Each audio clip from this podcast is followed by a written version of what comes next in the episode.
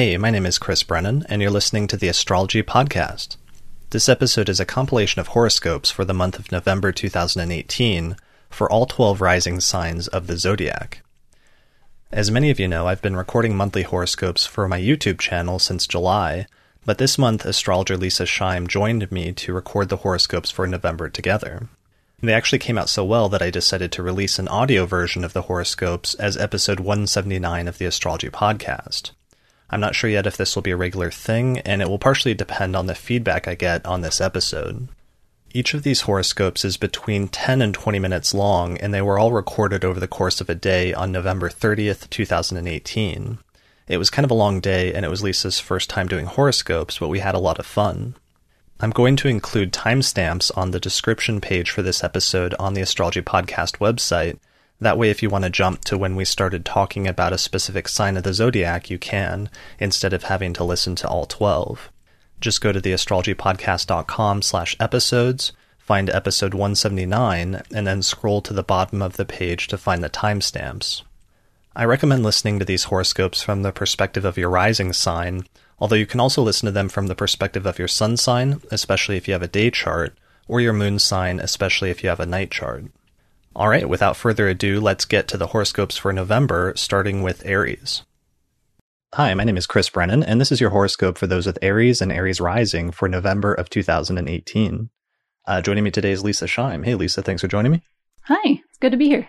All right, so this is a bit of an experiment. We've got a new podcast recording studio that we're just setting up, and we're going to do our horoscopes together this month as sort of like a co co team, co astrologer Mm-hmm. There a word for that? Um, team teaching. I don't know. Sure. Team team astrologizing. Right. Uh, we've got our shirts on. I got my Scorpio shirt. You got your Zodiac shirt. Mm-hmm. Uh, available uh, merch available at theastrologypodcast.com slash store. Uh, let's get into it for Aries for November of 2018. So, as always, I recommend looking at my horoscopes from the perspective primarily of your rising sign if you have your ascendant in Aries, although you can also look at them from the perspective of your sun sign, especially if you're born with a day chart or your moon sign, especially if you were born with a night chart. So let's jump right into it. So first we've got um, just the the general round calendar for um, November, and this is the planetary movements calendar, which shows the shifts of the planets and which signs of the zodiac they're going to be moving through at different points over the course of the month. And it shows where they'll start at the beginning of the month and then where they'll end up by the end of the month. Um, and we've got it displaying all of the planets. The only one it doesn't show is the moon because the moon moves so fast, it moves all the way around the zodiac. But we do show the two lunations, which is the new moon that'll happen in Scorpio in the top right part of the chart, and the full moon that will happen in Gemini in the bottom left part of the chart. So, um, this is the Aries rising chart. We're using whole sign houses. So, especially if your ascendant is in Aries, Aries is your first house, and then the rest of the houses are numbered sequentially in zodiacal order. Um, where should we start? I mean, we also have the Planet Watcher um, planetary alignments calendar, which shows the sequence of when some of the major events will happen this month. Um, should we focus on the big one that, that happens that's, you know, the, the elephant in the room, or where do you want to start? Um, I mean, they kind of happen with three different distinct clusters this month, I would say. Um, so yeah, we could start with Jupiter um, moving into Sag, and that's kind of clustered with two other things. Sure. So Jupiter is moving into Sagittarius. That's happening about November 8th. Mm-hmm. And this is a shift for those with Aries rising because Jupiter is leaving your eighth house of shared resources and finances and it's moving into your ninth house of travel and education and um, interactions with foreigners and other topics like that. The ninth house is actually a pretty broad house in terms of astrological topics. And it's moving in there for a full year because Jupiter transits through a sign or through a house in your chart uh, for approximately about 12 months. So starting from November of this year until what, probably around November of next year? Mm-hmm. Yeah. Okay. So, um, what kind of things would you associate with a Jupiter transit through the ninth house? Well, um, Jupiter in general expands anything it touches. And so that's one of its basic keywords. And so moving into the ninth house, which also has a kind of expansive quality to it because it's about broadening your horizons, either geographically, with long distance travel, culturally, with other um, foreign cultures, um, or educationally through higher education, or um, things involving religion, philosophy. It's about kind of expanding your your horizons overall. So Jupiter is kind of a a natural thing to move into the ninth house. It, it matches up pretty well. Right, because so so growth and expanding in, or expansion in your life, especially through learning new things. So some people start a new course of education, or they start learning about a new philosophy, or um, the general theme of the ninth house sometimes is that which is foreign to you, like that which is foreign to you relative to where you started in life or where you grew up. So sometimes the sort of growth and expansion theme can come through traveling to another country or having an interaction with somebody from a foreign country or from a philosophical or religious background that's different from your own that somehow enhances um, things that you already knew and thought about your life. Mm-hmm. Yeah, I would agree with that. Um, or things that give you kind of a a bigger perspective on life, um, it, eh, you know, in the more intangible sense, you know, so even um, politics can sometimes go there, but definitely religions, philosophies, even astrology traditionally goes in the ninth house. Things that give you um, a bigger perspective overall on on life. Right. Um, yeah, definitely. I've seen some people like start learning astrology or taking courses on astrology during um, such a transit. Um, definitely having growth spurts at school. Sometimes um, having a change in their philosophical or religious beliefs or suddenly becoming much more interested in like philosophical or religious things can be a major component of that transit. So this is something we're going to be talking about a lot, I think, over the course of the next 12 months. We don't necessarily need to dwell on it too much, but this is a pretty big shift having Jupiter going in, into a new sector of your chart over the next 12 months. And for some of you, um, the the early part of that transit is going to be more important. For some of you, it'll be more the middle part of that transit several months from now, and for some of you, it won't be until the very end of that transit that it becomes much more significant if it starts hitting specific points in your natal chart. Um, but for just about all of you, as soon as it changes signs, you should start to see some of the themes and topics associated with that transit starting to develop or starting to shift in your life, sometimes in very subtle ways that will start sort of moving or heading in that direction. Mm-hmm. Yeah, I would agree. And, you know, it should be also a little bit more notable as a Jupiter transit because for the last year it's been transiting your eighth house, which, um, while it can be associated with shared resources, um, as you mentioned, Chris, um, it's a little bit more hidden, I would say, as a house. And so you may feel the um, the shift a little more notably as it goes into the ninth house as well as in its own sign because it can express its natural Jupiterian qualities much more clearly in its own sign of Sagittarius. Definitely. So that's definitely one of the biggest transits that's happening this month. Um, in terms of other transits and in terms of the sequence of things, there's a few other ingresses happening as well. So one of the ones that's happening later in the month, towards the middle of the month, is Mars changing signs and moving into Pisces around November 15th. So this is partially interesting to me because for those with Aries rising, I've been talking about this transit because it's been going through Aquarius for several months now over the course of the past year because Mars actually stationed retrograde and, and started moving backwards um, through Aquarius at one point over the summer in the Northern Hemisphere and it was traveling through your 11th house of friends and groups and alliances, which sometimes can indicate a period in which uh, there's greater problems with friends or challenges or difficulties or setbacks, or sometimes even um, strife and conflict are pretty common Mars themes that can sometimes manifest themselves um, in a person's life. And if it's going through your 11th house, that would be in the sphere of friendship or groups and alliances. So for some of you, you may have experienced this as a period of having some separations or having some difficulties with friendship. But the good news is that with that transit ending in the middle of November, whatever the circumstances were surrounding that, it should start to lessen a little bit as we finally move out of that transit of Mars through your 11th house. Mm-hmm, true. And for those of you who it wasn't as much strife, but maybe just a lot of work or effort around the areas of friends or groups, um, which would usually be more people with night charts, um, it's still kind of good news because it's been an emphasis for so long that you finally kind of get to switch topics um, a bit after this kind of abnormally long stay in Aquarius.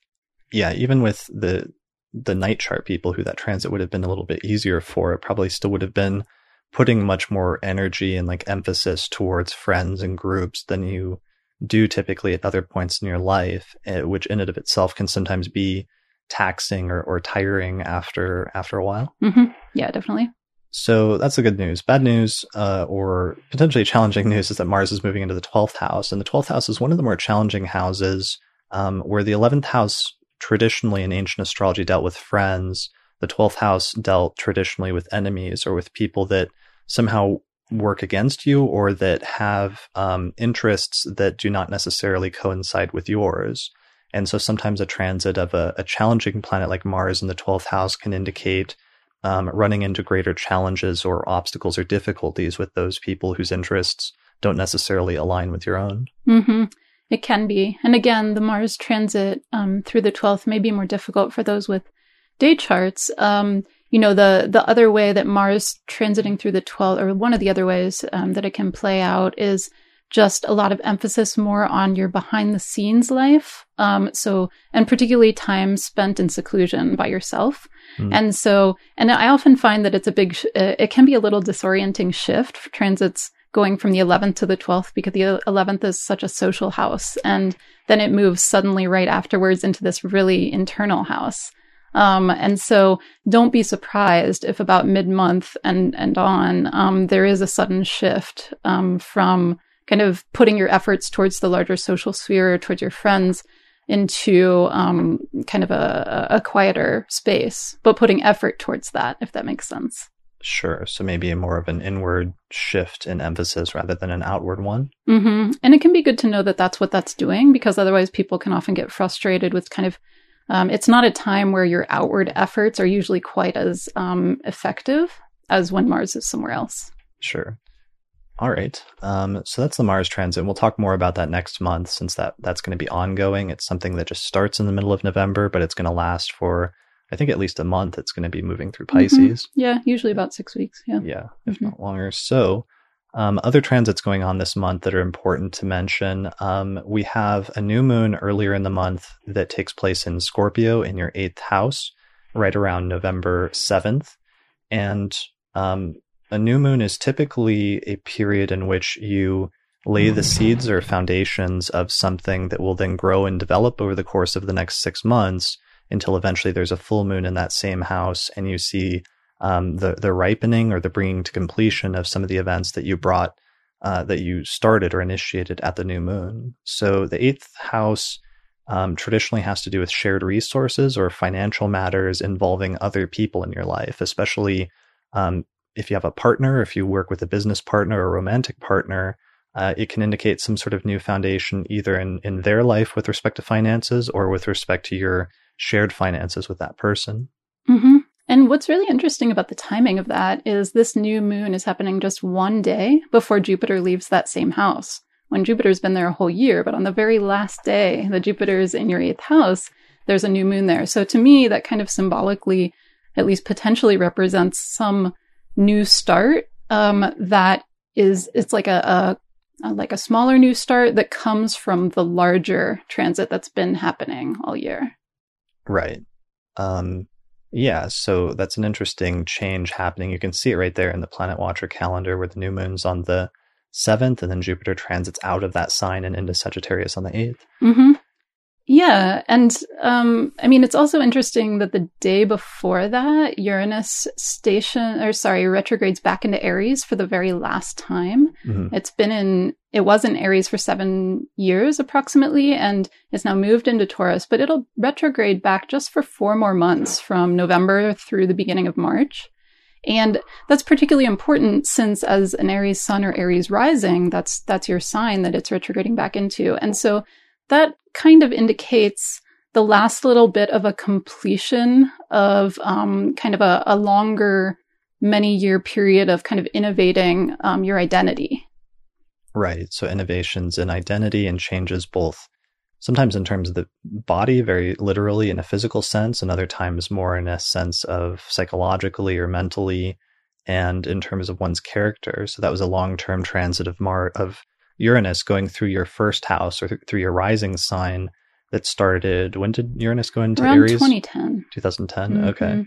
So, and that's being brought to completion now. And over the last few months, we're going to see the final, final phases of that where Uranus kind of dips back into Aries just to, just to make sure you got the point of that transit. And in, in order to finalize whatever the, the lasting changes were that that transit made as it went through your first house over the course of the past, most of the past decade. Mhm. All right. So that is good. That's all taking place largely in the first half of the month. Then going back to the, the middle of the month, there was one other major transit I wanted to mention, which is Venus um, has been retrograde in Scorpio. And what happens, as we can see in the, the circular chart, is it actually retrogrades from Scorpio and falls back into Libra.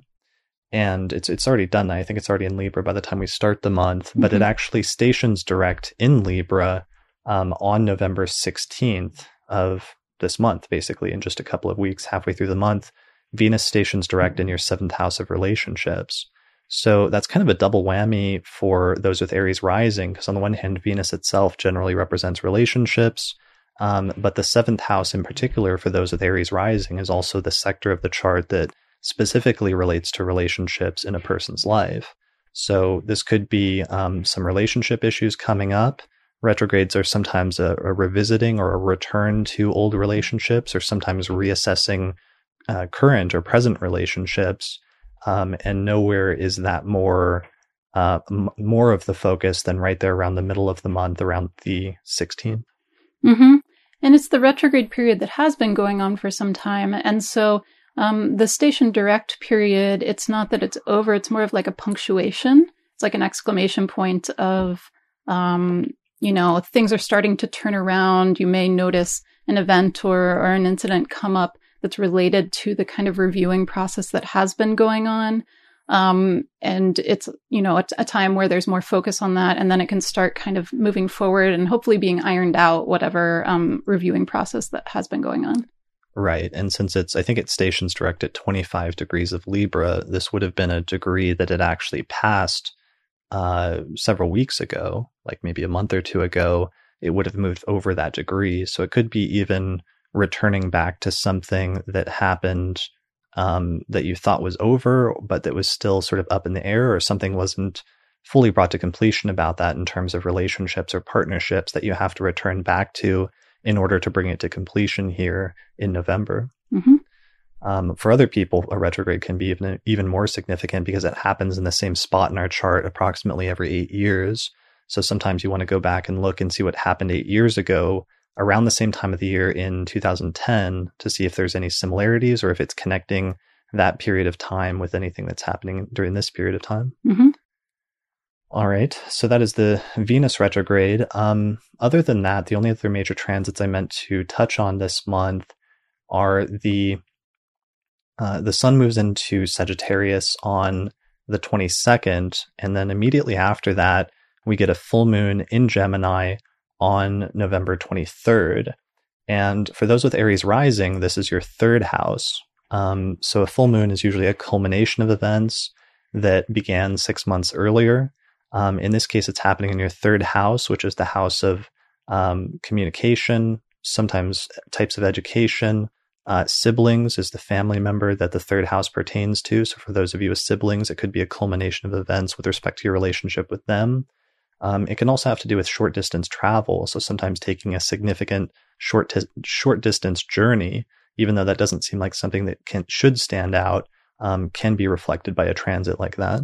hmm Yeah, definitely. Yeah, travel is kind of one thing that's a little bit more highlighted um, for you at this time because of the the Jupiter moving into the ninth and the Sun eventually later in the month moving into the ninth, and then the full moon in the third. Um, one other transit that's happening around the same areas is the Mercury retrograde this month, which will happen. It'll station retrograde mid month, right around the same time as Venus stations direct. And it'll station retrograde in Sagittarius, um, the same sign, the same place that Jupiter is moving into. And so, um, what's kind of good to know about that is while you're having um, a potential for expansion in ninth house topics and um, particularly after the Sun joins Jupiter um, about the third week into the month. There's also going to be a reviewing process at the very beginning part of that. Um, and so Mercury going retrograde in the ninth um, could potentially either bring back um, things that you've explored before, either in regard to maybe revisiting decisions around schooling. Um, you know, education is often a ninth house thing, or um, something having to do with other, um, yeah, just religion or things like that. Um, so it's just good to know that that's happening as well because it might not feel as pure of a, a beginning um, or a pure of an expansion right at the beginning of that transit, but just know that that's why. And there's still going to be a much longer process um, that's just kind of a little bit of a, a mixed energy as it starts. Yeah. So Mercury retrograde is always about revisiting, um, rethinking, sometimes reestablishing communication or um, renegotiating things. In the ninth house, again, that's bringing up those themes of what we think and what we believe and what we think we know. But the Mercury retrograde um, happening there in the middle of the month might be asking us to question some of those things or, or revisit some of the things that we think we know because things may not be as clear as they we thought that they were, which is kind of emphasized even more by the fact that Neptune is stationing uh, this month square Mercury. So there's some issues with um, a lack of clarity in communication or sometimes miscommunication, either accidentally or sometimes deliberately, um, which can sometimes be a bit of an issue. Mm-hmm. Yeah, for sure. And I would say with um, that Mercury stationing retrograde from the ninth square Neptune in the in your twelfth, especially as it's slowing down to station as well, um, it could be more of a time to, or you may find yourself getting a little bit more um, fuzzy or in into the mystical side of you know any sort of cosmological expansion or worldview expansion at the beginning of this. That's not to say that's how it'll feel the entire year, but that may be kind of the first month of it. Yeah, just make sure you don't get get carried away. Yeah. don't get don't get lost in the fog. Right, exactly. All right. Um, I think we covered a lot. That's actually uh, pretty much all of what I wanted to cover this month in terms of major transits. So we mm-hmm. we turned what's supposed to be like a 10 or 15 minute episode, I think in about 20, 22 minutes. So I think we'll go ahead and wrap it up here. So that's pretty much your horoscope for, for November of 2018 for those of you with Aries and Aries rising. So, uh, yeah, thanks a lot for watching. Thanks, Leisa, for joining me today. Yeah, thank you for having me. Thank uh, you for watching. People can find out more information about your work at leisaschaim.com. Yes. Okay. Consultations, elections, etc. Awesome. And if you want one of our awesome astrology t-shirts uh, that we now have on sale for the astrology podcast, I'll link to those in the description for this episode. If you like this uh, horoscope and you want us to return and do it again next month, please let us know in the comments section please be sure to like and subscribe to the YouTube channel. And with any luck, we'll see you again next month. All right. All bye. Right. bye. Hi, my name is Chris Brennan, and this is your horoscope for those with Taurus and Taurus rising for the month of November of 2018. Uh, joining me today is Leisa Schaim. Hey, Leisa. Hi, Chris. And we're going to be going over the planetary transits and the ingresses over the course of the next few weeks. So let's jump right into it.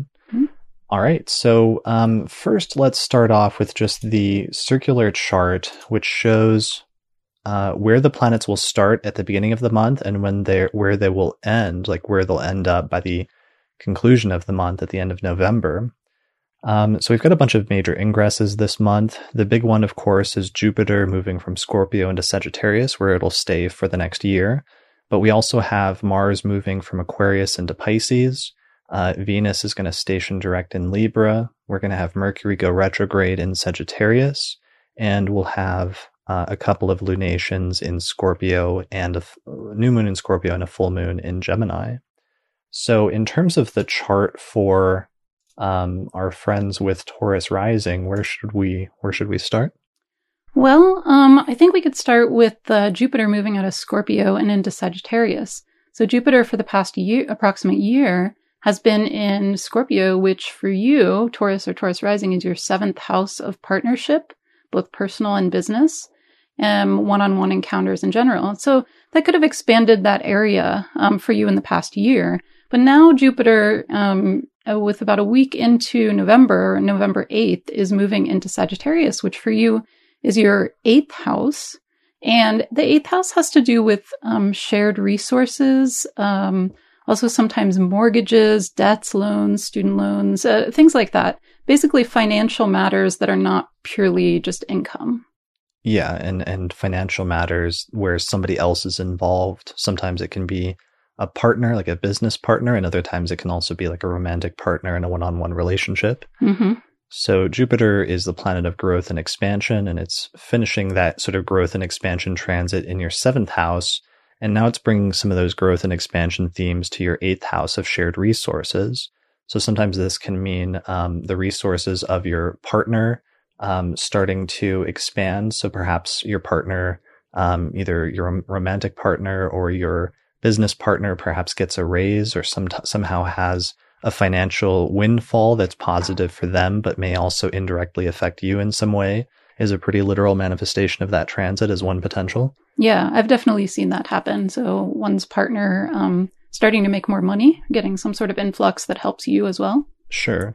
Um, and sometimes investors as well. So people coming in with money that help you out in some way. Right. Or sometimes I've seen eighth house things be tied into taxes and people getting mm-hmm. like more of a tax refund than they expected or having um, the eighth house actually traditionally is also the place of inheritance. Mm-hmm. So sometimes it can be having a financial windfall from a relative for some reason. Um, yeah, but th- those are all, this is probably going to be especially more positive for those of you that were born with day charts, whereas Jupiter transits are a little bit um, not quite as like overtly positive for those of you with night charts. Um, yeah, but this is a transit we're going to be talking about a lot over the course of the next year since it's, it's a 12 month transit that starts in November but goes on for about a year. So we'll probably have much more to say about that in, in the coming months. Mm-hmm. Uh, what's some other transits? If we're going through this chronologically, so Jupiter makes that ingress into Sagittarius on November 8th. Mm-hmm. Um, right before that, we have a new moon in Scorpio in uh, the seventh house. And the seventh house, of course, as we just said, is the place of relationships, while a new moon is typically like laying the seeds or the foundation for something that will grow over the course of the next six months. So this could be either starting some sort of new relationship or new partnership, um, or alternatively, it could just be starting a new phase of a relationship that already exists. Mm-hmm. Right. And this isn't true for everyone, but oftentimes when there's a movement of um, a transit from the seventh to the eighth, which we have with the Jupiter having been in your seventh for a year and then moving now into your eighth, there it's more of a move from a, an existing partnership that then moves into joining your finances more. And so if that is the case for you, that can be a bit of a part of that um, new moon in Scorpio in your seventh house of partnership, just the day before Jupiter moves into your eighth house of shared finances. Right. That makes sense. It's interesting how closely that's happening, that the new moon happens on like the seventh, and then right away, right after that, Jupiter moves into Sagittarius on the 8th. Mm-hmm. So there's some sort of connection there of being a shift in relationships for those with Taurus rising this month for sure. Right. Um, all right, so that's more towards the early part of the month. Then we get into the second sort of block of shifts that happens um, in that week. What is it like towards the middle of the month? Mm-hmm. Um, the first one is Mars is going to ingress or move into the sign of Pisces on November 15th. And so this is a shift of Mars moving from, it's been going through Taurus's 10th house of career and reputation and social standing for several months now, because Mars actually went retrograde there. And so this has been an, an, elongated transit that lasted for much longer than it normally does because Mars literally slowed down and stopped in that, that sign, uh, retrograded and moved out of it and then came back again. So this is actually kind of a big shift in terms of the overall year because this is the first time in several months that Mars is finally going to leave the 10th house of career, where sometimes it can either, in the best case scenario, indicate um, a greater expenditure of energy on career or in that sphere of the person's life. And in the worst case scenario, it can indicate some frustrations or conflict or sometimes strife with bosses or sometimes just in the con- context of career and now Mars is moving into the 11th house of friendship and alliances and groups. Mm-hmm. Yeah, so it's kind of a, a, respite from, you know, however you experienced that Mars transit in your 10th house of career, you know, whether that was more constructive for you, you were just putting a lot of effort there, or whether you actually had conflicts around the subject of career. Either way, um, it's it's kind of a, a much longer than usual emphasis on that topic. And so Mars will now be moving its emphasis into your 11th house, which again could either go, um, you know, one or two, one of two ways, or possibly a mix. Um, either putting more effort into your friendships and needing to for some reason, or working with groups, um, putting more efforts there. Or other um, other ways it can go, of course, is the more strife filled, so mm-hmm. conflict with friends or um, you know conflict around groups. Right. Sometimes Mars can indicate uh, severing and separations, which can indicate sometimes like a falling out or a severing with friends. Other time it, it can be more deliberate, like needing to take a break from a friend or maybe remove yourself from a friendship if you find that it's no longer serving you in a positive or constructive manner. Right. Yeah. And another literal way it can play out is like a, a friend having um, problems. Right. A friend just like objectively that happening and that somehow affecting you or not affecting you, but just being in your sort of field of vision because it's somebody that's important to you, that's a friend in your life, that's somehow going through challenges or difficulties at this time. Mm-hmm. Yeah. All right. So that transit starts this month. It starts in the middle of November on the 15th, but that's something that's going to go through for, for several weeks. So we're going to return back to that and talk about that more next month. So I think that's, that's good for now. Mm-hmm.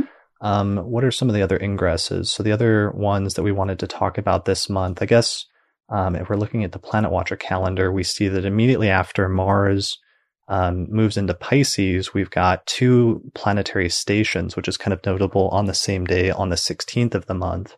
One of them is Venus stationing direct in the sixth house in Libra, and the other is Mercury stationing retrograde in the eighth house in Sagittarius. Mm-hmm. Yeah. So um, Mercury stationing retrograde in the eighth house, I would say and and it's stationing exactly square Neptune. That isn't shown on the on the calendar view, but um, by degree, it's extremely close. And so, while you're getting a new start with that Jupiter transit into your eighth house of shared finances or other people's money, there may, at the very beginning of this new year long transit for you, be a little bit of either confusion or um, miscommunication or something like that that's temporary. It's not going to indicate that that's the way it will be for uh, the whole Jupiter transit, which is 12 months. But um, just for the very first few weeks or so, I mean, Mercury um, goes retrograde um, mid month and then it'll go direct in December. So while it's good to kind of um, be aware of new potential starts um, in expansion in shared resources, you may want to be a little bit cautious since it might involve money um, at the very beginning of it and just make sure you're really clear on the details because what Mercury can often, Mercury Neptune or Mercury retrograde, um, much less both at once, can often do is be um, provide confusion around details, right, around facts. So be careful about um, miscommunication around that Mercury retrograde, especially miscommunication involving shared financial things or contracts, since that's stationing retrograde in the eighth house. That's even more the case. Be careful about miscommunication since it's squaring Neptune in the 11th house of friends. So, especially if you're getting into some sort of financial agreement with a friend around the middle of the month, especially be careful that you've read the contract carefully and there's not anything that you're misunderstanding or anything that's hidden or that could be problematic for you if you don't fully understand it or if there's something like in there that's you know problematic for you that you don't realize at first. You want to be sure to what's the phrase like dot all of your i's and cross all of your t's mm-hmm. yeah. so to speak? Yes that is the phrase. Um, i had to think for a second. Um, you know and if it is something not everyone will have this situation of course but if mm-hmm. you do have a situation like this it might be worthwhile if you're signing any contracts that involve shared resource uh, you know shared finances to wait a few weeks until mercury goes direct yeah, I mean, I probably, unless I really, really had to, I probably would not like sign a contract, especially with a friend involving shared resources or like lending money in the middle of the month unless I really had to. Mm-hmm. Yeah. So that's something to be aware of. While it will be an area of expansion for you, it's not going to be crystal clear right at the beginning.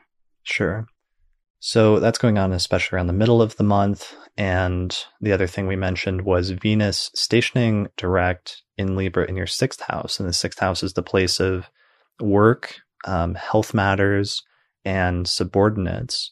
So Venus is actually returning back to some degrees or a spot in the zodiac that it was in several weeks ago, so that it's returning back to something that you perhaps thought that you had finished, but you need to return to in order to fully bring to completion. So this could be something pertaining to your work Um, the sixth house is also the place of subordinates. So if there's somebody that works underneath you or like is employed by you, it could be returning back to or revisiting something regarding your relationship with them. Um, it can also be sort of revisiting something with respect to your health routine and needing to maybe make some adjustments or um, just revisit what your routine is and if it's working as optimally as possible. For some of you, especially those of you with day charts, this could be a very positive development of returning back to and deciding to do something better that then has a positive or a very constructive influence on your life. Hmm. Yeah. And, um, you know, anytime we're in the context of a planet stationing direct, it means that there's already been this process going on for the past while of um, reviewing or having to go back to something, as you said. And so this is kind of just a major turning point within that larger process that's already been happening for you. So you can just kind of think about what's been going on in those areas with those top with respect to those particular topics in your life and that's probably what what it will most likely pertain to as a turning point around that definitely. And then uh, the final thing that we wanted to mention happens later in the month, and it's the other lunation this month, which is the full moon at uh, in Gemini that takes place on the 23rd. And in Gemini, that's going to be the second house for those with Taurus rising. So a full moon in the second house, usually a full moon represents a culmination of events which began or that you started uh, sometimes very subtly six months earlier. And now we're seeing the other end of that, which is the the fruit or the um, sort of coming to fruition of that which you initiated earlier this year with respect to money and finances and possessions. Um, so it's some sort of culmination in that specific sphere of your life. Mm-hmm. And that's actually kind of interesting um, with all of this, with the planets moving into your eighth house, which is the other major financial house in, in the chart. Um, and that being more of a, an influx or a new energy, but then the full moon later in the month being um, in your second house of income. And while they don't govern exactly the same areas, there's certainly a lot of crossover. Right. So there could be some interaction between those two things. And particularly if for you, this is related to jobs, um, you know, with Venus also stationing direct in your sixth house of daily work, that may be something related, you know, to a positive development or, or movement forward within job and therefore income. Yeah, that's actually a really good point, especially because that whole, especially in modern astrology, like the second, sixth, and tenth are kind of like the career work um, and finances axis, and having that positive station of Venus um, in the sixth house being the place of work, having a full moon or culmination of events in the second house of finances, and then having Mars like depart from the tenth house of career thus removing perhaps some some irritation or some potential challenges in terms of career. That all seems um, very positive, like you know going up a level or or finally um, completing some challenges and getting to the other side. Yeah, potentially. I mean, that that's sort of like best case scenario. You know, I've, as we've talked about, it can be sort of more extreme or more toned down, depending on you know whether the planet is more helpful or just kind of more mild for a day or a night chart. Um, I mean, another scenario I can think of if someone's been having Mars transiting their 10th uh, of career and it's been more of a conflict kind of area for their career for a while is, um, you know, you could get like maybe the the job you've been in has not been working out, but then you get like unemployment or something, you know, with Jupiter moving into your eighth house. Um, you know, so there's different ways this can play out, and not just one, but um, but in some fashion, something should be getting better around career or work, and there should be movement or a um, you know a small culmination plus kind of a new beginning with regard to finances. Definitely. All right, cool. Well, I'm trying to look and see if there's anything else that we forgot to mention, but that's pretty much it. A lot of these other major outer planet transits are things that I've touched on in previous months' horoscopes, like Saturn transiting through the ninth house in Capricorn, uh, Neptune going through the 11th house of friendship, and Uranus kind of moving back and forth uh, across the first house and the 12th house for those with Taurus rising. In fact, Uranus is moving out of the first house and moving into the 12th, but that's not going to become hugely relevant probably until Uranus comes back into Taurus sometime here in what a few months in early March. Yeah, early March. Mm-hmm. Okay, so you got some time until that happens. All right. Well, I think then that that's pretty much the end of this horoscope for November of 2018. Mm-hmm. So thanks for joining me today. Yeah, thank you for having me. Uh, people can find out more information about Leisa at her website, which is leisaschaim.com. Uh, thanks a lot for watching the vi- video. If you enjoyed it, please be sure to like the video and subscribe to my channel if you want to see more videos like this in the future. Uh, if you'd like to support my work with the Astrology Podcast or my YouTube channel here, you can always support us through my page on Patreon, which I'll link to at the end of this video or in the description below the video. And Leisa and I actually do a 45 minute monthly podcast on auspicious electional dates each month, where we outline four or five of the most um, positive or auspicious dates for beginning new ventures or undertakings that we can find each month that is a, a benefit for for patrons of the astrology podcast um, who donate on certain tiers each month. Mhm. All right, so that's it for this episode. So thanks a lot for watching, and we'll see you next time. Yeah, thank you. Hi, my name is Chris Brennan, and this is your horoscope for those with Gemini and Gemini rising for the month of November of 2018. Uh, joining me today is Leisa Schaim. Hey, Leisa. Hi, Chris. All right, so let's jump into the planetary transits for the month of November. So uh, here's a, a transit chart that shows where the planets will start in the zodiac at the beginning of the month and how far through the zodiac they'll get by the end of the month. So it's pretty handy in showing you, especially the ingresses of the planets into the different signs when they move from one house in your chart or one sector of your chart to another. So, in fact, we do have a few major ingresses this month. Um, I think we were trying to go more or less chronologically uh, with our last one. What do you think about that? hmm That sounds good. All right. So um, the big shift very early in the month takes place on the 8th. And this is one of the biggest, has to be the biggest transit of the month. I think it's Jupiter moving into Sagittarius, uh, which is thus moving into the seventh house of the chart for those of you with Gemini rising. Uh, and I always recommend looking at my horoscopes from the perspective of your rising sign primarily, although you can also look at them from the perspective of your sun sign, especially if you have a day chart, or your moon sign, especially if you have a night chart. So, for those of you though with Gemini rising, uh, Jupiter will be moving into your seventh house, and the seventh house pertains to relationships. And Jupiter is typ- typically the planet that represents growth and expansion. So sometimes this can represent very literally the growth and expansion of personal one on one relationships in your life over the course of the next year. Because although this transit starts um, on November 8th of this, this month, it's actually a 12 month transit. So it's going to last for the entirety of the year. hmm Yeah, so basically, per- personal partnerships, business partnerships have room for expansion. Any one-on-one major activity. Um, uh, it's also just benefits from others. It's a very interpersonal house. Right. Um, yeah, benefits from others. Um, somebody could be coming into your life, either in a romantic partnership or a business partnership that could benefit you in some way or lead to growth and development in your life in ways that you aren't necessarily anticipating at this point. Uh, that's a pretty typical, like Jupiter in the seventh house type transit manifestation. hmm Yeah, and all charts are different, of course, but um, it is often a time of new relationship or um, an expanded sense of relationship if you're already in one. Right.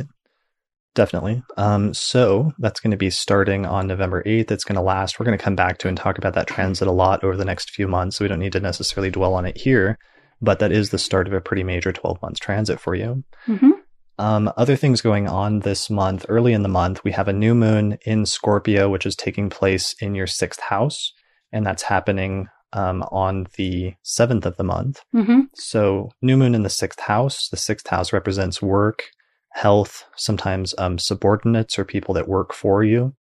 So, um, this can represent a sort of new beginning or laying the foundations of something that will grow and develop in that area of your life over the course of the next six months.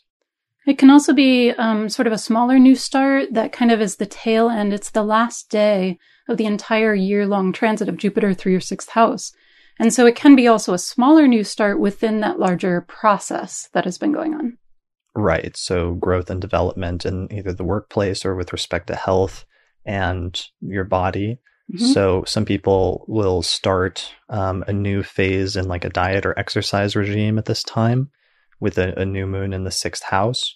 Um, other people could start a new job or they could, if they're sort of, if they, they are the owner of their own business, they could hire somebody new or start a new relationship with somebody that works for them that will grow and develop and become more important over the course of the next six months. Yeah, definitely.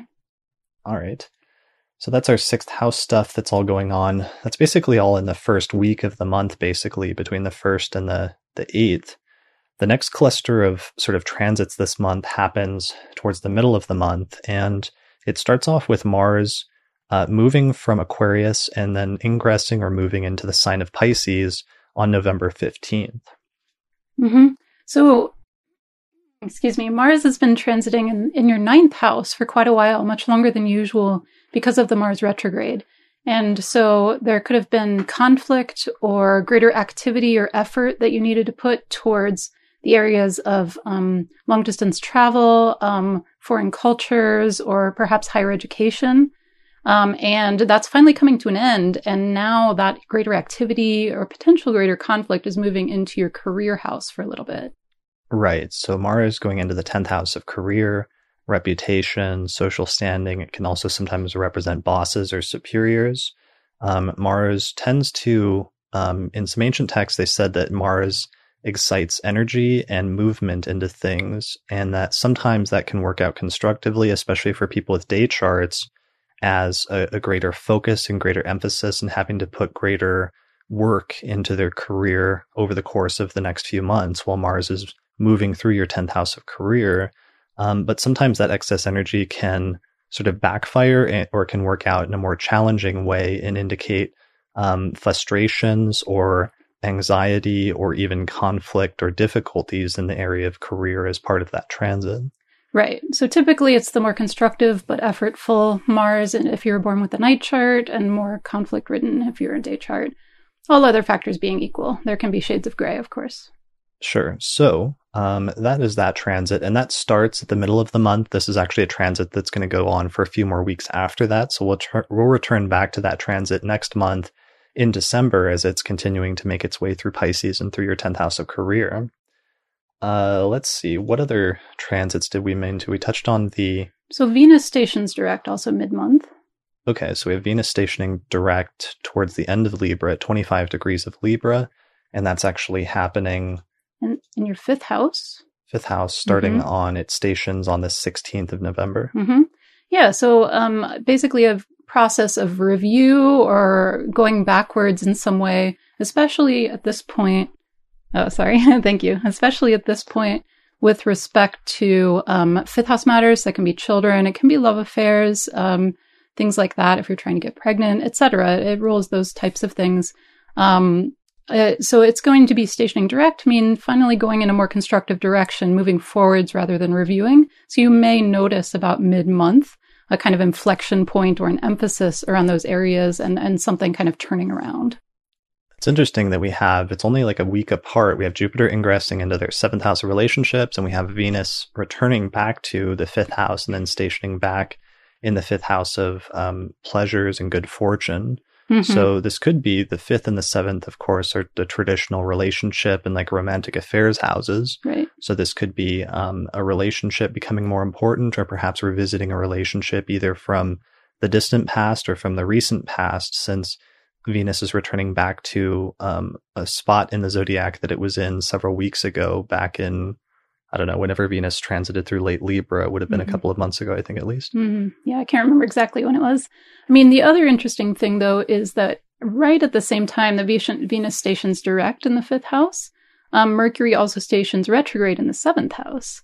Um, it's actually on the same day, on November 16th. So, there may be a feeling of more extended um, review in, in, because of that, um, especially if it's all having to do with relationship for you. If it's having to do with your children or something like that, then it could be a separate kind of um, process of Venus stationing direct in your fifth house, but then Mer- which can deal with children or things like that. Um, but Mercury stationing retrograde then in your partnership house.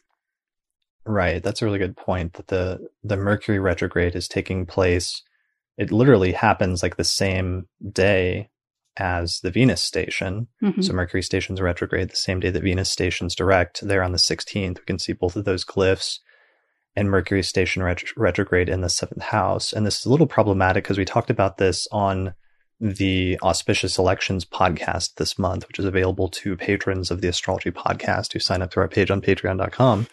Uh, so that Mercury stations retrograde in the middle of Sagittarius, and it's very closely squared to Neptune, which is at the middle of Pisces, up there in the top of the chart. Um, and that square happens between like 13 Sagittarius and 13 Pisces, I think, right? Mm-hmm. Yeah.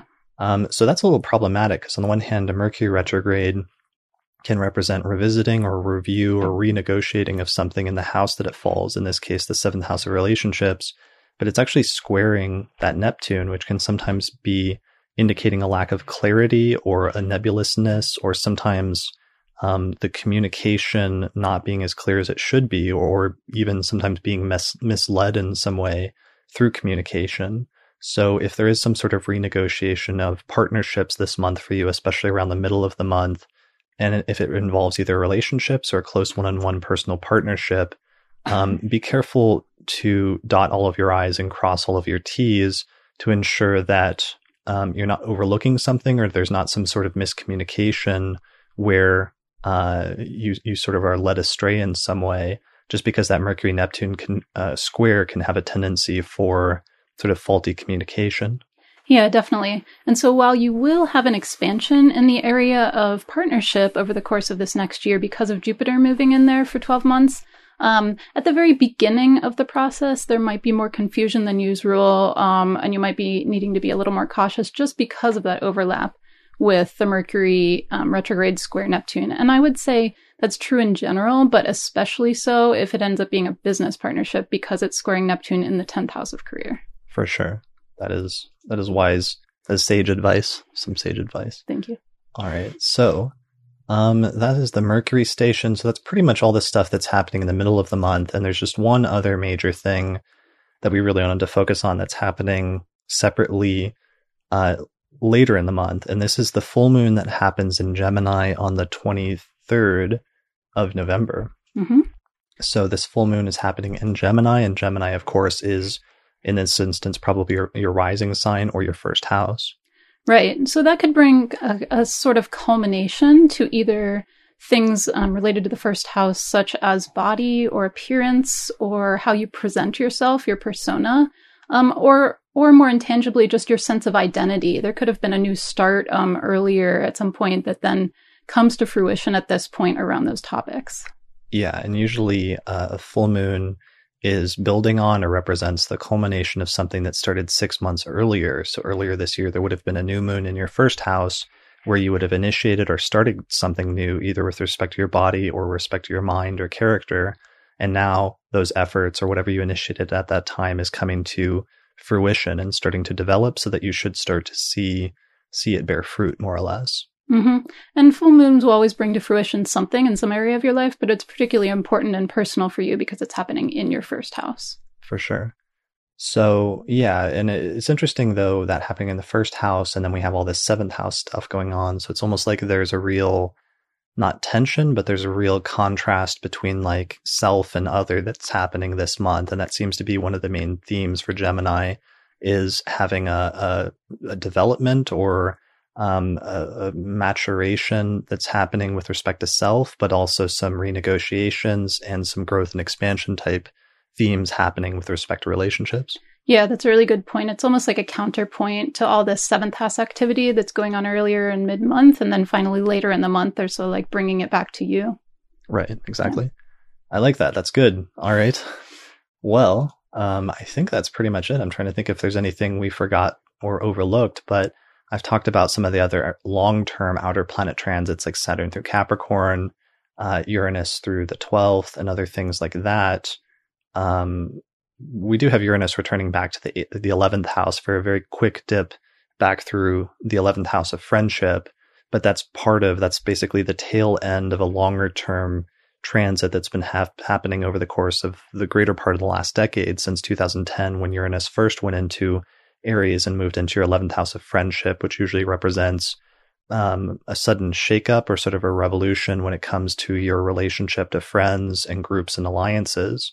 So this is something that's been happening for seven or eight years at this point, and we have Uranus um, this month. It actually moves back into Aries on November sixth, coming back for just a few months back into that sign in order to make sure that you got the point of whatever that transit was about. So I think uh, you said in a previous horoscope that we did that this happens from now until March. Yeah, the be- early March is when it finally goes back into Taurus for good. So there might be just a tail end of that kind of shake up energy, individu- individuation energy, unexpectedness with regard to friends and groups, but it's really the very, very end of it. And then, you know, most of it you've already been through. Right. So, and that's something that'll probably culminate. It'll, it'll come back into play this month, but it'll probably reach peak, um, focal point once Uranus stations direct in Aries, which will Mhm. probably happen, what, like two or three months from Early now? January. Early Yeah. January. Yeah. So we'll return back to and we'll talk about that transit more um, in one of our upcoming horoscopes. Mhm. All right. Well, I think that's it for this this episode uh, of the November horoscopes for those with Gemini and Gemini Rising. Thanks a lot for joining me. Yeah. Thank you for having me. All right. You can find out more information about Leisa at her website, leisaschaim.com. Uh, you can find out more information about me and the podcast at theastrologypodcast.com. And you can also get access to a, a monthly podcast that Leisa and I record on auspicious electional charts each month, where we go over the four or five most um, auspicious charts that we can find, astrological charts for beginning different types of ventures and undertakings using the principles of electional astrology. So basically, we're trying to pick I guess it's a crude way to put it, but we're trying to find lucky dates, basically, right? Well, it's more complex than that. More yeah, Dates and wanna- times. It's very high-minded, but like it is. we're searching for auspicious dates um, using the principles of electional astrology. So you can get access to that um, series. It's actually a series we've just recorded, episode 23, um, by becoming a patron of the Astrology Podcast through our page on patreon.com. And you can find out more information about that at theastrologypodcast.com slash subscribe. So that's it. So thanks a lot for, for joining us. Be sure to like this video if you enjoyed it and subscribe to the YouTube channel for more videos like this one each month. And otherwise, good luck to you with Gemini Rising, and we'll see you again next month.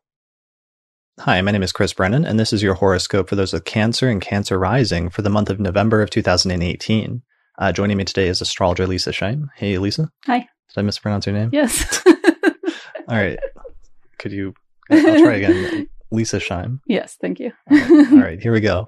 So um, let's jump into the the horoscope for November of 2018. So here is the circular chart, which shows where the planets will start at the beginning of November and how far through the zodiac they'll get by the end of the month. So it's kind of useful in that it shows you the the ingresses or the movements of the planets from one sign to another and from one house to another over the course of a month.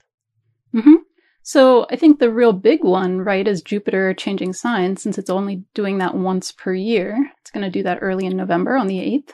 Sure. So Jupiter's been transiting through Scorpio, through your fifth house, if you have Cancer rising over the course of the past year.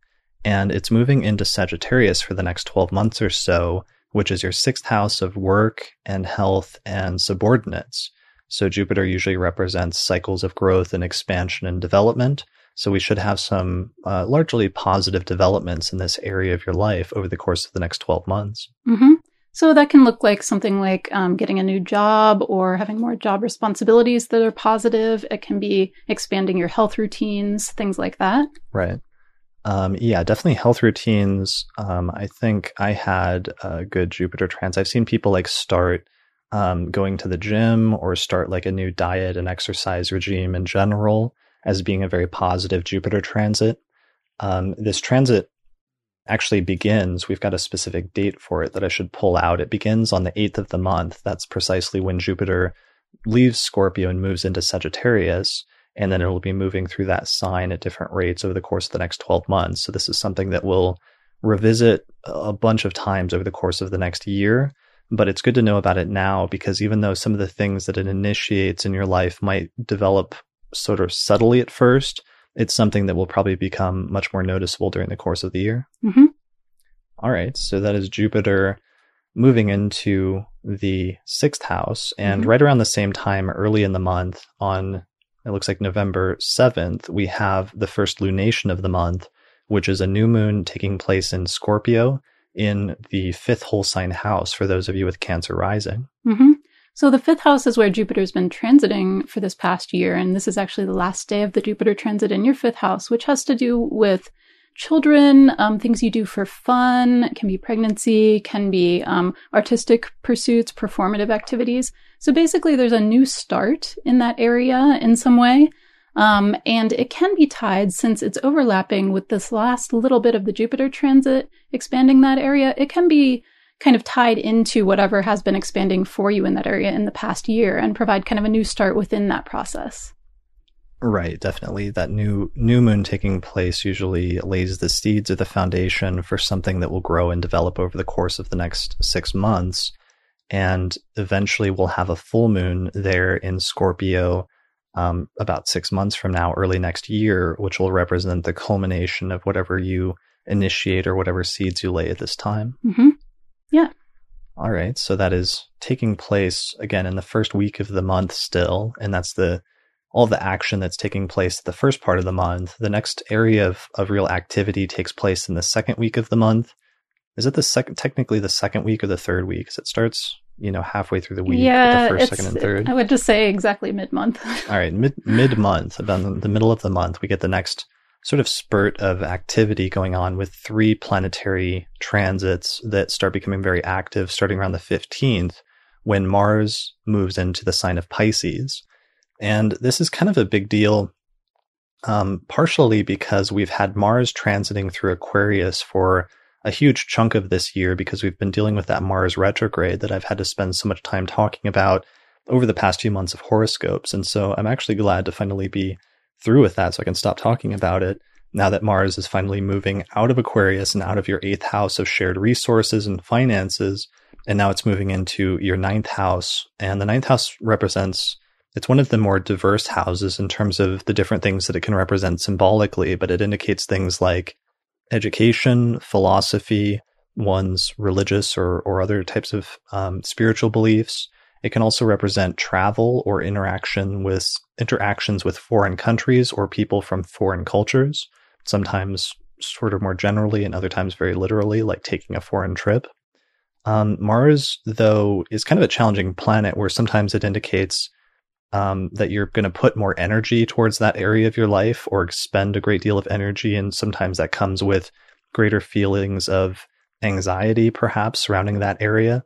Other times, the energy can have a more challenging feeling to it or challenging manifestation where it can manifest more like um, those feelings of anxiety become feelings of irritation or sometimes can indicate conflicts or strife in that area of your life. Mm-hmm.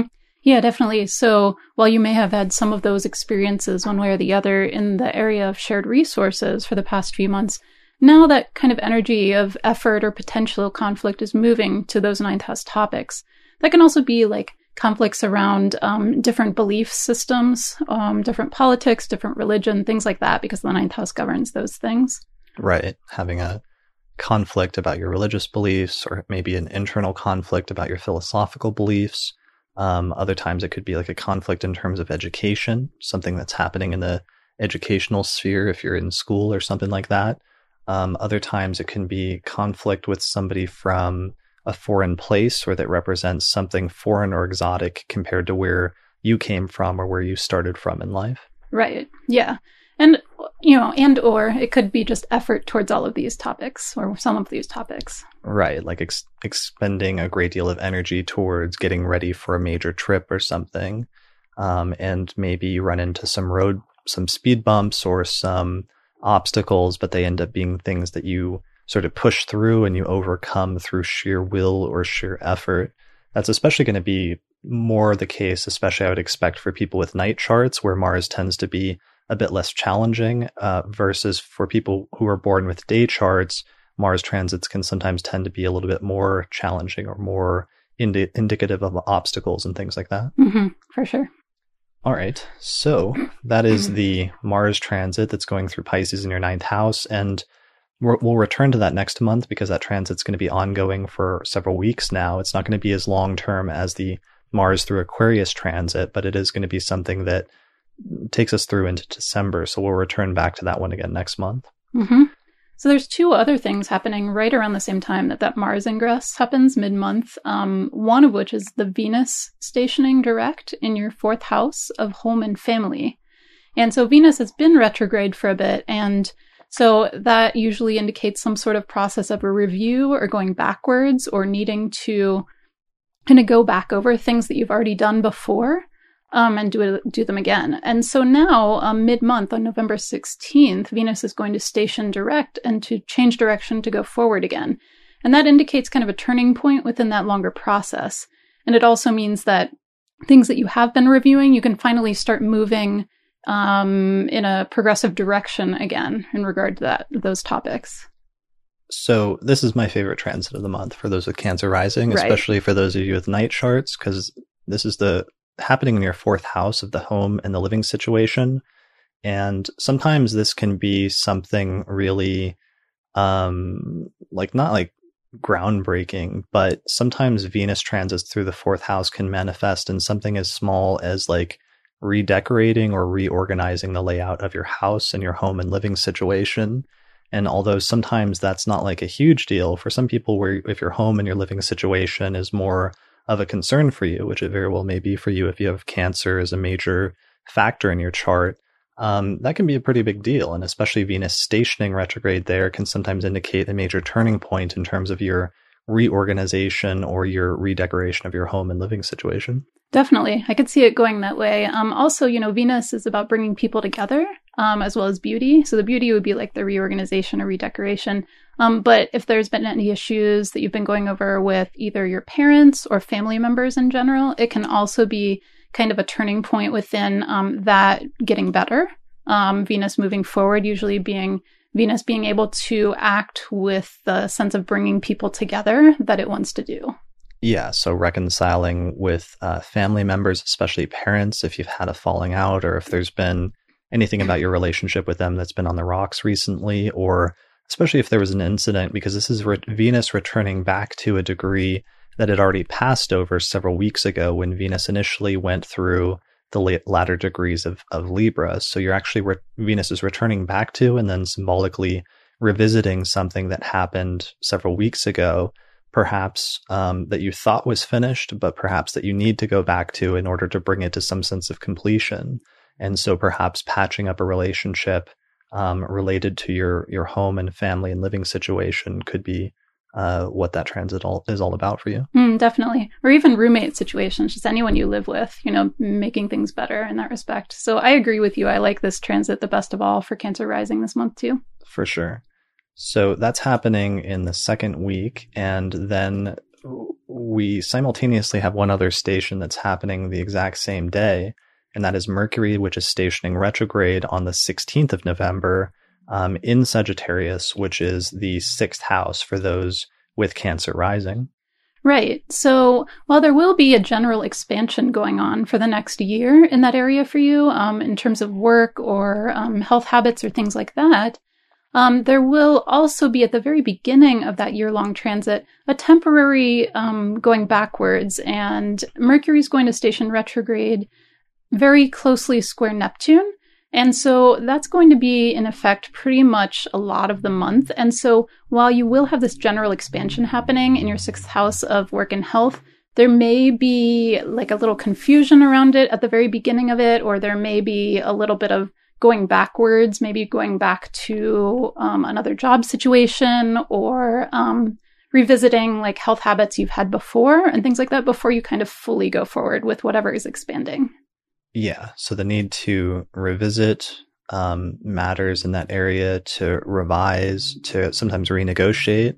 Um, since this is happening in the sixth house of work, this could be like a renegotiation that takes place within the context of a person's job or in terms of either their relationship with their job and their, their work or with respect to people that work for you. If you find yourself in some sort of leadership capacity, it could be revisiting or renegotiating a, a contract or a relationship um, and obligations in that area. Mm-hmm. But you just want to be careful because Mercury is um, stationing, squaring Neptune, that um, you're completely clear when you're doing this renegotiation and there's not any miscommunications or any things that are being said that are not quite what they're sort of cracked up to be or, or quite what they appear to be at first.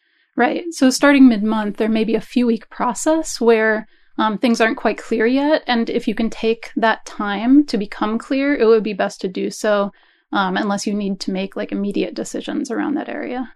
For sure. All right. So that is the Mercury station that's happening mid month. And that's all the stuff happening in the middle of the month. And that basically brings us, I think, finally to the last stuff that's happening more towards the end of the month. The main thing of which is really that lunation, that second lunation of the month, which is the full moon that's happening in Gemini on the 23rd of November. So Gemini is the 12th house for those with Cancer and Cancer rising. Um, so it's a culmination of events that's happening with respect to the 12th house uh, towards the end of November. Right. So that can be related to something you started about six months before this time. And it'll be kind of coming to fruition or, or some sort of culmination around 12th house topics, which can be things like um, your own, what you do in seclusion that can be contemplative activities. It can be people's meditation practices, things like that, kind of best case scenario 12th house things are, are often positive things that you do in seclusion by yourself.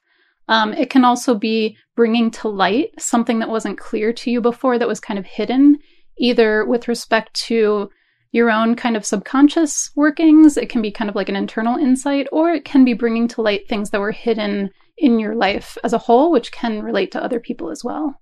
Sure. And I like the 12th house sometimes is indicating endings and sometimes letting things go. And mm. since the full moon represents a culmination of events that had begun earlier, especially six months earlier. Sometimes having a full moon in this 12th house and needing to ask what parts of your life or are there any things that have sort of run their course and need to be let go or where you need to like discontinue what you're doing in that area that you've actually gone as far as you can go with that thing as being part of the energy of that lunation. Yeah, definitely. That's a good point.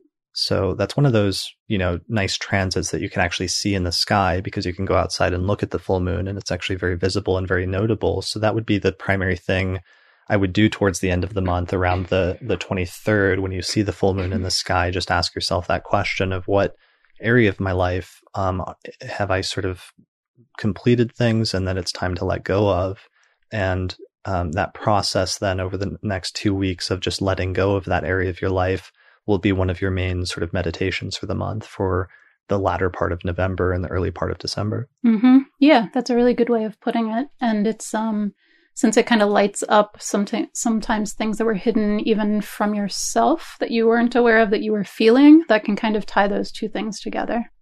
Right.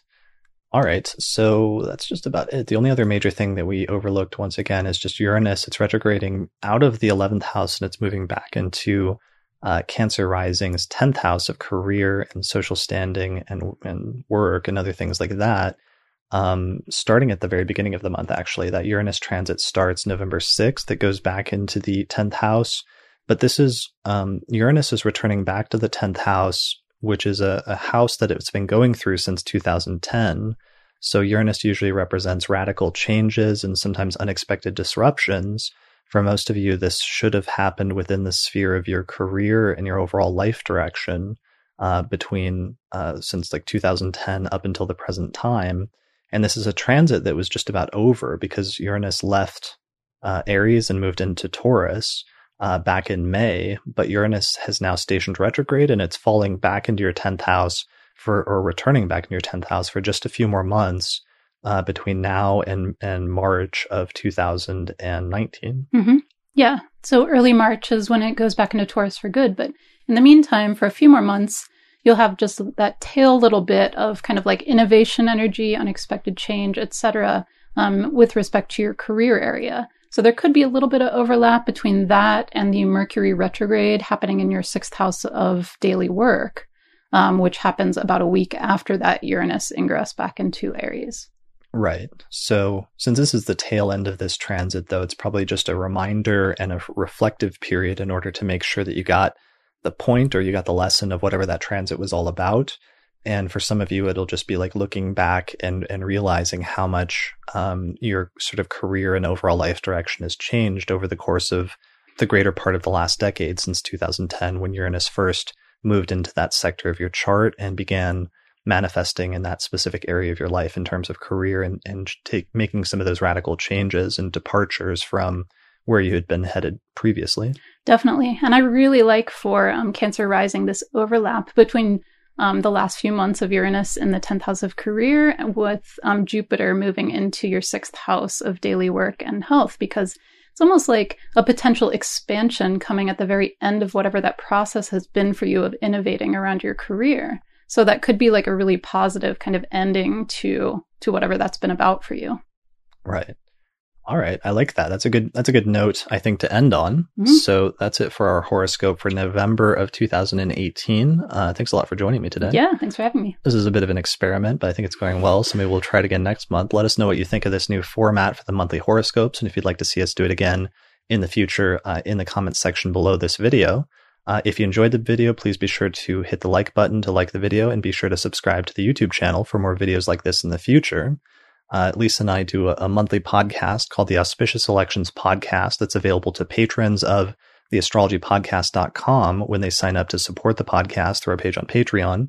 And we release a 45 minute video like this one each month where we outline the five or four or five most auspicious electional charts or sort of like lucky dates that we can find during the course of the month using the principles of electional astrology. hmm Yeah, so if you'd like to find out more about that, um, go to the astrologypodcast.com and um, at, at one of the tiers, you get that available to you each month. Right. The astrologypodcast.com slash subscribe.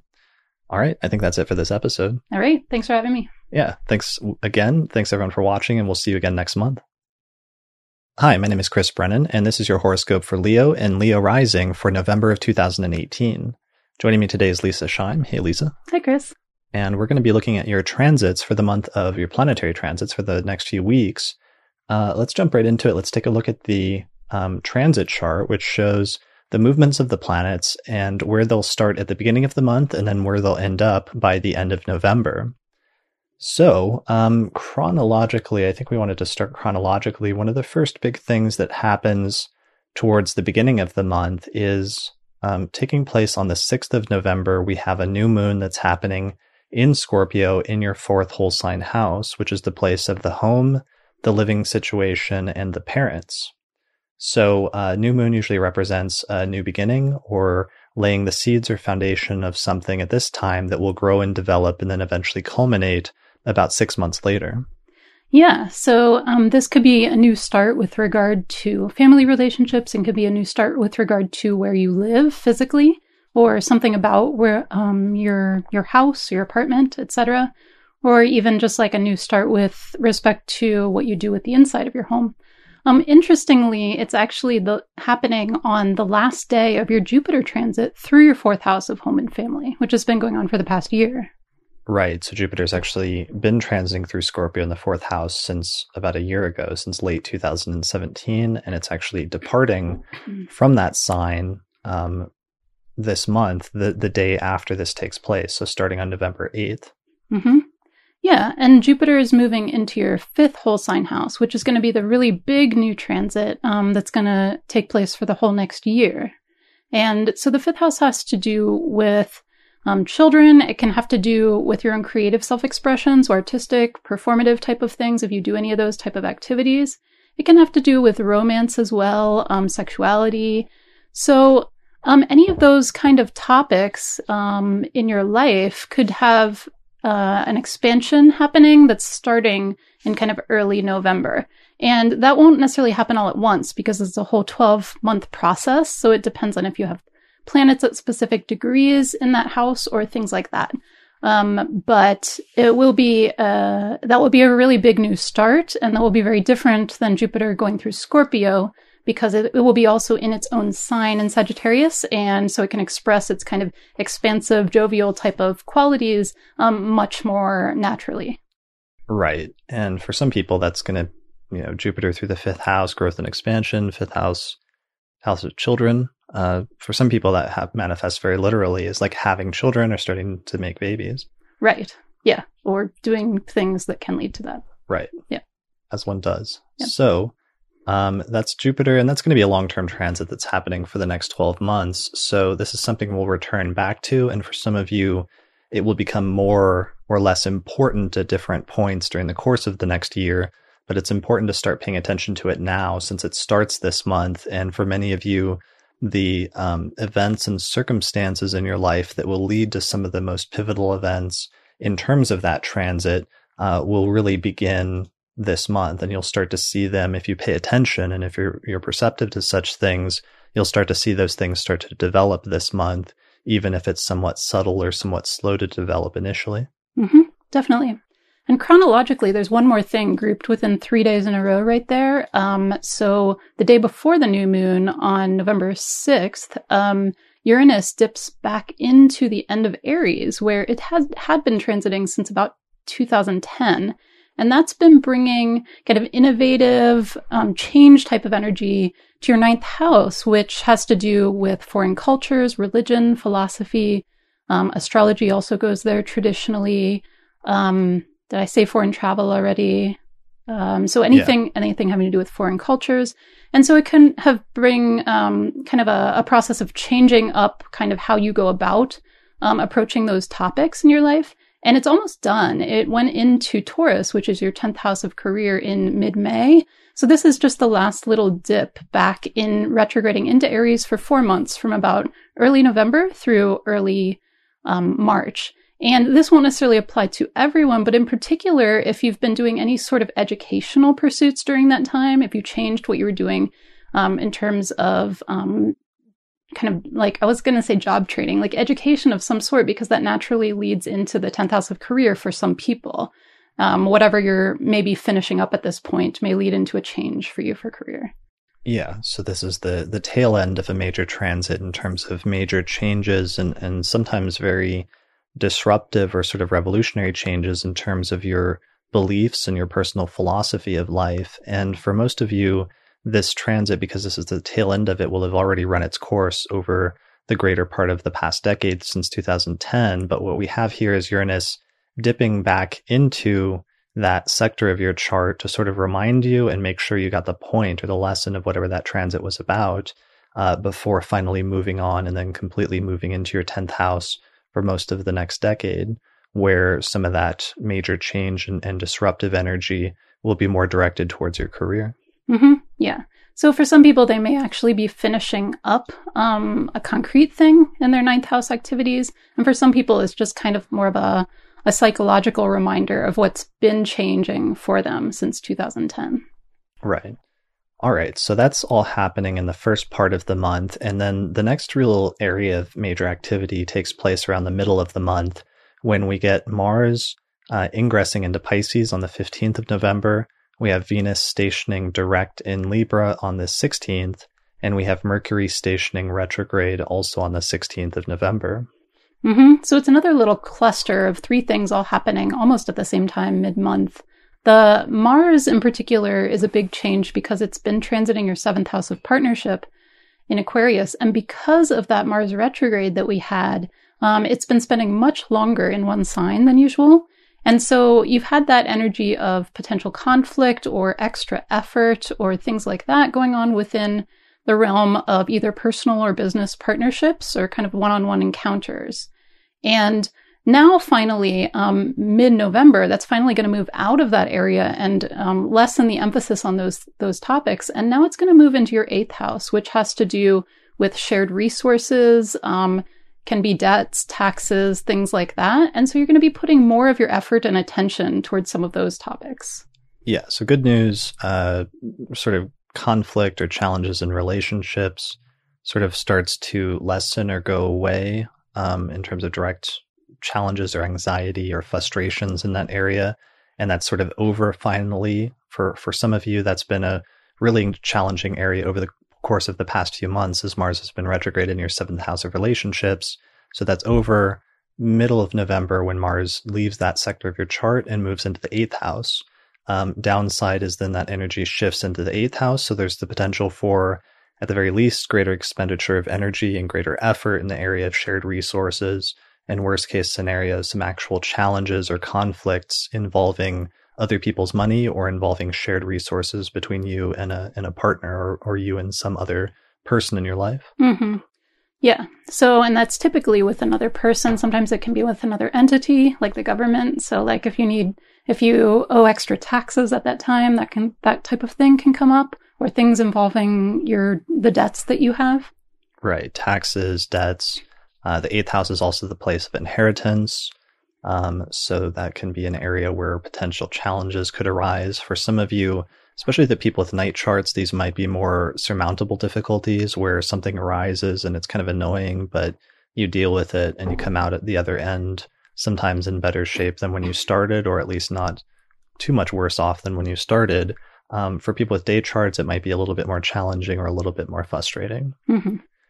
So that is the Mars transit that's happening around the middle of the month, or it begins around the middle of the month. Um, that's going to lead through. It's not going to be over by the end of November, but that's actually something that's going to continue into December. So we'll return to that transit next month to see the second half of what that's what's what that's all about. Mm-hmm.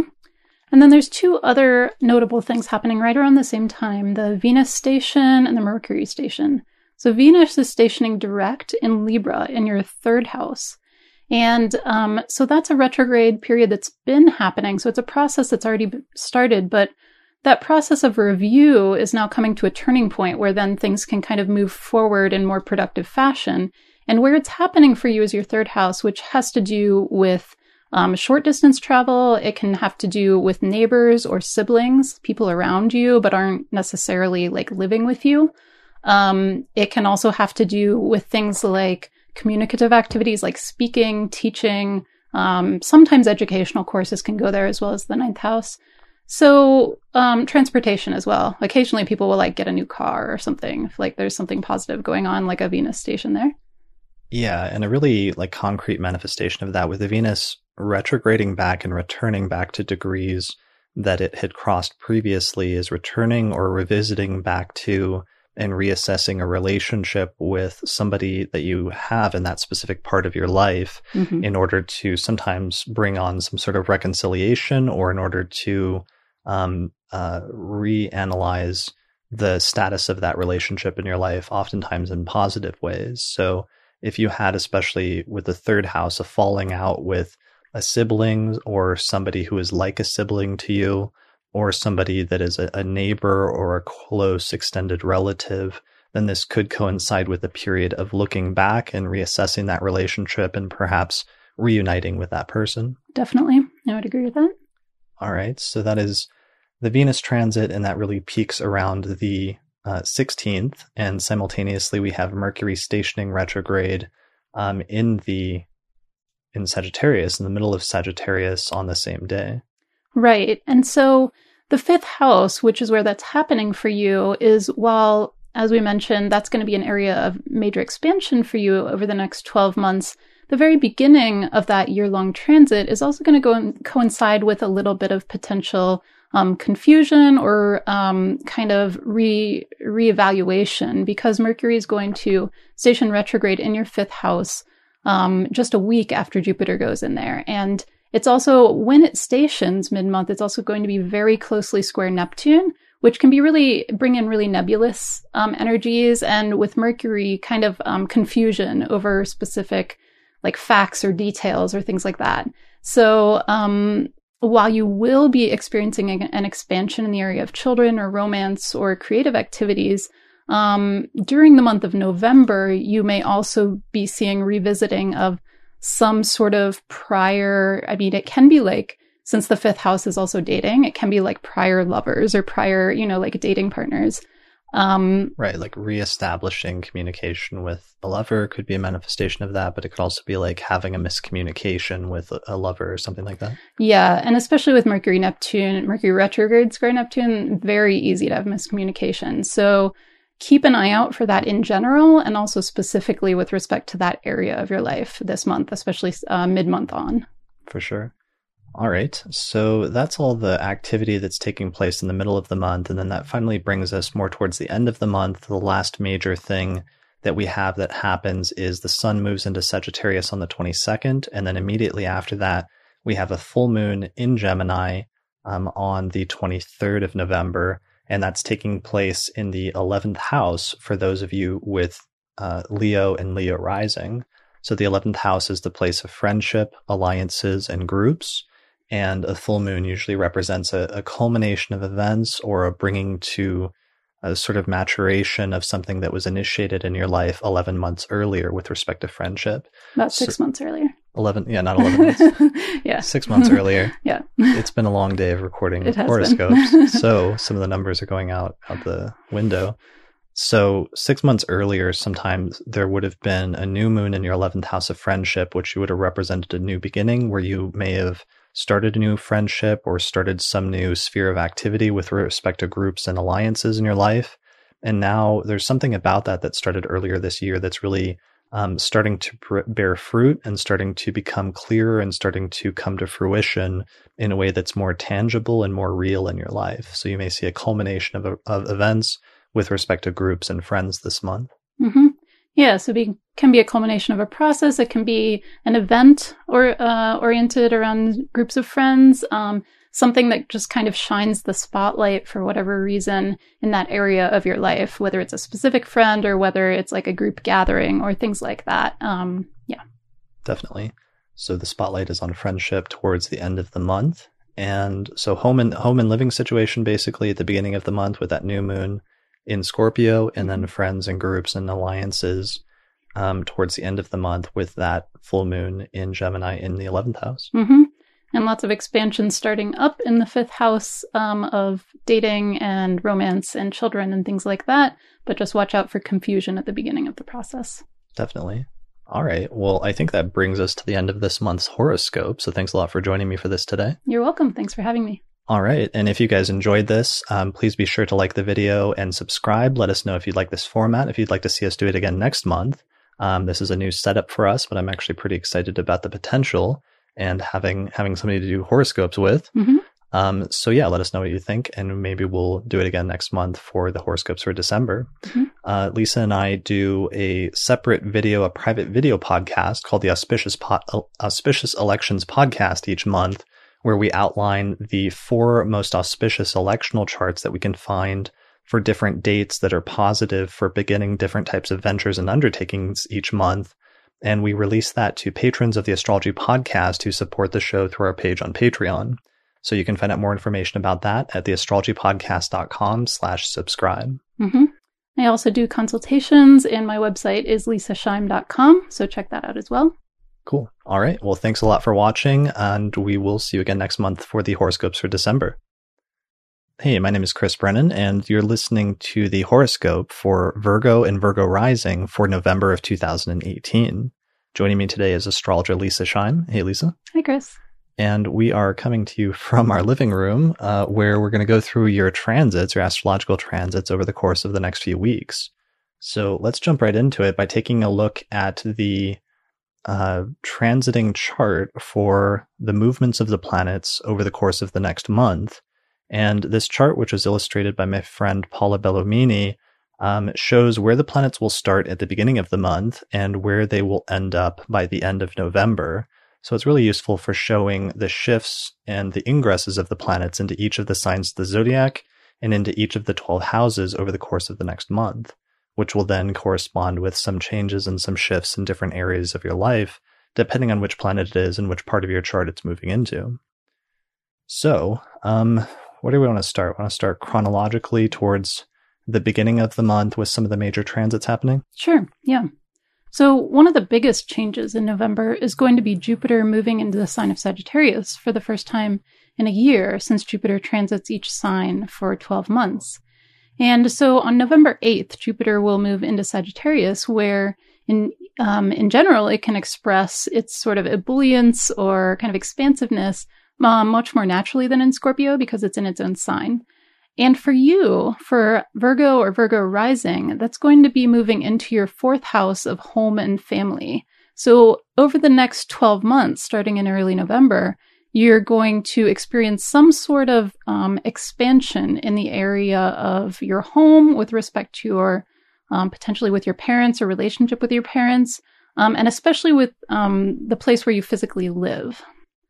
Yeah, so um, this can sometimes mean getting moving into a new home or ha- moving into a period in which your home life is particularly stable and things are going particularly well. That'll be particularly the case for those of you with day charts, since Jupiter transits tend to be more po- positive for those who are born during the day, and maybe a little bit less positive for those of you with night charts. Um, this is also kind of positive because it's coming after that few year period of Saturn going through Sagittarius, which ended about a year ago when Saturn moved into Capricorn, but that would have been more of like a challenging few year period for your home and family life, whereas this is signaling the beginning of a 12 month period that should be more optimistic and more growth oriented. Yeah, definitely. So, as you mentioned, Chris, um, typically that a really common expression of that is like finding a new home or maybe expanding on your home or making your home nicer, that kind of thing. Um, it could also be like entertaining more at home, having parties, because Sagittarius is more of like a an exuberant sign. So it can be something like that, bringing more enthusiasm to the realm of your home. Sure, and and the fourth house also pertains to the parents. So for some of you, especially if your relationship with your parents hasn't been that good in recent times, especially over the past few years, um, Jupiter going through that sign over the next year could indicate um, sort of a reconciliation with that or or creating an improved relationship with your parents or with your parental figures whoever acts or plays that role in your life over the course of the next 12 months. So this isn't all going to happen at once when when Jupiter moves into Sagittarius in November because this is a long-term year-long transit and there's going to be certain points in that transit over the next 12 months that are going to be more or less important for these topics but it's good to start paying attention to it now when it shifts into Sagittarius, because for some of you, some of the events and circumstances to, uh, surrounding that transit will really start to grow and develop, sometimes very subtly. But if you pay attention, you'll start to notice it happening as soon as Jupiter moves into Sagittarius. Definitely. Yeah. All right. So that's one of our transits that's happening at the beginning of the month. We also have a lunation that's happening towards the beginning of the month where we have a new moon in Scorpio on the looks like the sixth of the month or seventh of the month, right? On the seventh, yeah. Mm-hmm. So it's actually happening on the very last day that Jupiter is in Scorpio. And so um, Jupiter's been kind of expanding the area of your third house um, for Virgo rising. And so that can be things like um, relationships with your neighbors or um, siblings or speaking, learning, um, communicative activities, short journeys. Yeah, the third house um, as education. So it's a new moon is usually some sort of new beginning or laying the seeds or foundations of something that will grow and develop over the next six months. So sometimes this can be like taking a short course or some sort of educational opportunity, not like a, a ninth house sort of like long term educational opportunity, but instead something a little bit more local and a little bit more practical. Um, it can also mean uh, the third house can be about communication and how we communicate and our, express ourselves. So it could be learning how to or initiating some new um, attempt to develop our communication skills that may not pay off immediately, but about six months from now, when there's a full moon in your third house, you'll see the results of what you initiate at this time. So it could be a good time to initiate and sort of deliberately take advantage of that energy in order to start a new beginning or a new foundation for that in this part of your life this month. Yeah, for sure. And while this will be a new beginning, it won't be a completely foreign territory because that is where, for the past year, Jupiter's been transiting. And so um, you can kind of call to mind whatever um, expansions have been happening with respect to any of those topics in your life. And this is now a good time to kind of seed um, like a smaller new beginning, perhaps within the realm of, of those topics that you've already been focusing on in some way. Sure. So that's going on early in the first week of the month. The other other major transit we meant to mention was Uranus is going to retrograde out of Taurus and back into Aries on the 6th of November, and it's going to stay there for the next few months until March. Mm-hmm. And this is actually the tail end of a almost almost decade long transit that started way back in 2010 when Uranus first moved into Aries and moved into your um, eighth whole sign house, which is the place of shared resources and other people's money. Right. So there should have been, over the course of almost the past decade, some sort of innovations or shakeups or changes of some sort, um, perhaps unexpectedness or on and offness with regard to shared resources, with regard to things potentially like taking out loans or debts or something around your taxes, all of those type of things. And so this is just kind of the very tail end of revisiting that topic one last time for, for about four months from early November through early March. So it's not necessarily anything groundbreaking in the sense that you've already been over this territory for quite a while now, but that's just some, uh, something else to be aware of for the month of November that it is going back in um, for the last time. Yeah, so it's it's finishing up something with respect to the eighth house, um, which is matters of shared finances, other people's money. Sometimes the eighth house deals with issues pertaining to mortality. Um, but this is something that is probably has already probably run its course for you in your life over the course of the past decade since 2010. And this Uranus transit is just dipping right back into the very end of that sign in order to check in, sort of review what you learned over the course of the past decade in that area of your life and some of the major changes that occurred during the course of that transit, and just make sure that you got the point of the transit and you're ready to move on when early next year, when Uranus fully moves back into Taurus and stays there for the, the greater part of the next decade. Mm-hmm.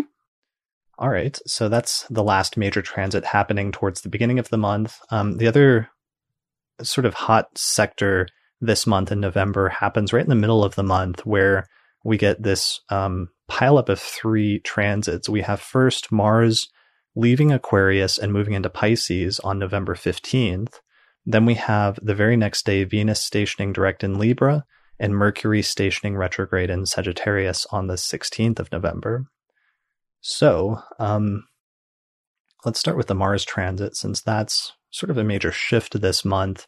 Since Mars has been retrograde in Aquarius and it's been going back and forth between Aquarius and Capricorn for the past few months, and we've had a lot of focus there on the sixth house of work, um, health, subordinates, and other sixth house topics like that. And what's going to happen is that Mars is now ingressing into your seventh house of relationships. So this is starting in the middle of November and it's beginning what is a several week transit of that planet into your seventh house of relationships and partnerships. Mm-hmm. So while that may be good news, if you've had any um, difficulty with your like health matters over the past few months, or um, like a lot of extra annoying work or things like that, or, or conflict with coworkers, things like that, it will be moving out of that area. So that's really nice. Um, moving into the seventh house, though, will put more emphasis on either a more effort towards um, partnerships, either personal or business or both, um, but also potentially more conflict. Um, Mars can be like a conflict type of energy, although for some people it will be more just um, more effort in that area expended during those several weeks. So one or both of those um, two things could happen with respect to the area of partnership since Mars is moving there for you. Yeah, so it's best case scenario, you're going to be spending a lot more time and especially a lot more energy uh, focusing on relationships over the next few weeks with Mars moving into that sector of your chart. Uh, worst case scenario, there may be some frustration, some anxieties, or potentially some uh, sort of like falling out or some tensions. Like tensions, I think is a good keyword for Mars going through the seventh house with a partner. So sometimes this is something that is reflecting your relationship and actual tension or strains that are happening in your relationship with somebody else. But in some instances, it can just be something that's happening in the life of somebody close to you, especially if you have a close partner, either a romantic partner or a business partner. And it may be something problematic that's going on in their life that doesn't necessarily affect you directly, but instead it's just something that's happening in the life of this person who's close to you and so, in some way, it's kind of like happening in your sphere of influence and, and may influence you dire- indirectly. Yeah, definitely. So, that's one of the major shifts mid month um, with those cluster three. So, one of the other ones is going to be Venus stationing direct, which will be the next day on the on November 16th. It'll station direct in Libra. And so for you, that's been retrograding in your second house now of income. And so um, it's a reviewing period where you had to, for some reason, go revisit um, either prior financial arrangements or something where you had to look back again at something regarding your own income or your own possessions. And the good news is that Venus uh, turning around to go direct is usually a good inflection point or turning point um, with regard to the area of personal finance for you. And so things could then, instead of reviewing so much, start to move forward in a productive fashion. Yeah, and this could be a very positive transit, especially for some of you with night charts where Venus transits tend to be a little bit more benefic, uh, where it could be a sort of financial windfall or the reassessment or going back and relooking over something in the financial sector of your life could end up having a positive financial impact on you um, as a result of Venus returning back to and sort of retracing its steps, where a few weeks ago it moved through Libra relatively quickly and moved into Scorpio, but then something happened and Venus slowed down uh, where it was in the sky and it moved backwards, stationed in Scorpio, and moved back into Libra as if there was something that it needed to go back to and something that it needed to um, revisit that wasn't quite finished. And so for many of you, especially around the middle of the month and the second half of the month, I would think about what do you need to revisit or what did you do, but could you probably do again or do better a second time if you had a do over in the area of financial matters over the course of the next few weeks? Mm-hmm. Yeah, yeah, I definitely agree with that. And the only thing I would have to add is if you've been trying something with regard to your your personal income and it hasn't been working out for some reason in the past month or so, um, this will now, after mid month, start to be a much better time for that to start um, moving forward, perhaps with new income ventures or things like that. Because since Venus will be moving forward in your income sector, it'll be much more likely to work out well for you than, say, the past month or so. So you're basically saying it's time to buy Powerball tickets? Yeah, definitely. That's, that's pretty much it for everybody with Virgo rising. I mean, no, but yeah. Not everyone. Maybe a few people. We'll see. If anybody does win the lottery, um, we, we want to cut. yeah, we want to cut because we did tell you to buy Powerball tickets on the Venus station. Right. All right. All right. So moving on. Um, that's pretty much it. The middle of a no, it's not. We actually Mercury skipped the. Mercury retrograde. Mhm. So Mercury um, stations retrograde in Sagittarius around 13 degrees of Sagittarius in your fourth house, right around the middle of the month, um, the same day that Venus stations direct. So on the 16th of November. So um, this kind of brings us back to that Jupiter transit we were talking about earlier, which is like a, a year long transit. But for some reason, right at the start of that, of Jupiter going into Sagittarius, there's also a Mercury retrograde, which takes place in your fourth house of your home, your living situation, and your parents. And so Mercury retrogrades are usually about revisiting or returning back to, and sometimes renegotiating or revising things that we had done previously.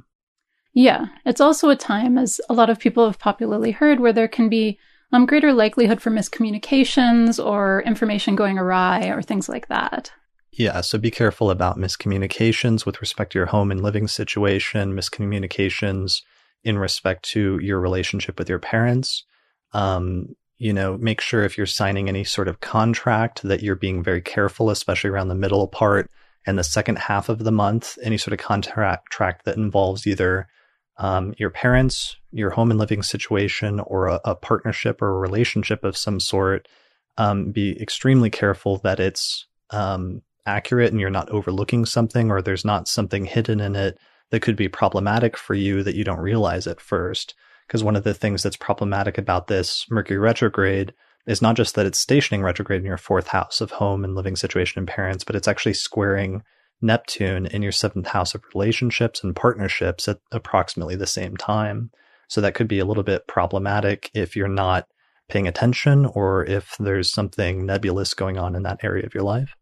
Right. And it's so much easier for things to be nebulous or to feel nebulous at that time for few weeks after that. So, um, if you can, you know, it's good, it's good advice, of course, to say, you know, be careful that you haven't overlooked any details, you know, double check everything more than you usually would. But another piece of good advice may be to, if you, you know, can wait a little bit, if you do need to sign any contracts or kind of get firm details, um, you know, down in concrete, if you can wait a few more weeks, I would do that because even if you say it's a good time to double check everything and make sure you're not overlooking anything, the very energies make it um, easy to overlook things.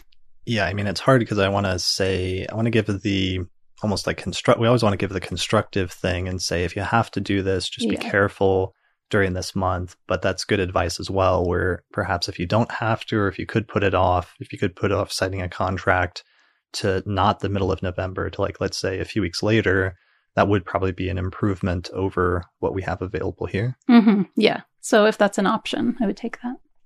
All right. So that is all the stuff happening in the middle of the month. And then eventually what we have is the last little hot spot of activity is happening towards the end of the month where the sun ingresses into Sagittarius on the 22nd. And then the day after that, on the 23rd, we have our second lunation of the month, which is a full moon in Gemini, which for those of you with Virgo and Virgo rising, Gemini is going to be your 10th house of career and reputation and social standing. hmm So full moons tend to bring something to fruition um, that has been seeded approximately six months beforehand.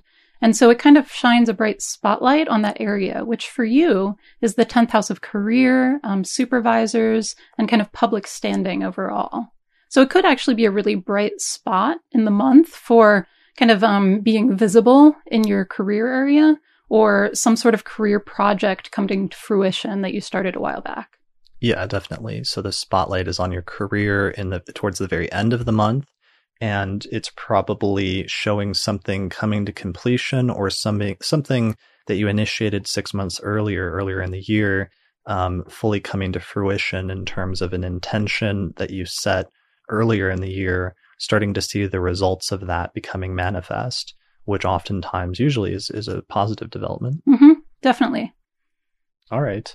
So I think that's it. That's it in terms of the major transits that we meant to cover this month. Um, anything else that we were overlooking? There's is there like some major transit that's happening that we completely forgot about? Well, uh, I mean, I feel like this is a trick question. Right. um, no, I mean, not that we haven't covered in the other videos. I mean, Neptune stationing. So yeah, I mean, I think we got that for the most part with the Mercury mm-hmm. retrograde thing and mm-hmm. Neptune stationing in their seventh. So, yeah, probably good. Yeah, probably good. All right. All right. That's it then for this horoscope. Thanks a lot for watching. Um, if you liked this horoscope video, then let us know in the comment section below. Please be sure to rate, uh, like the video, and subscribe to the YouTube channel for more videos like this in the future.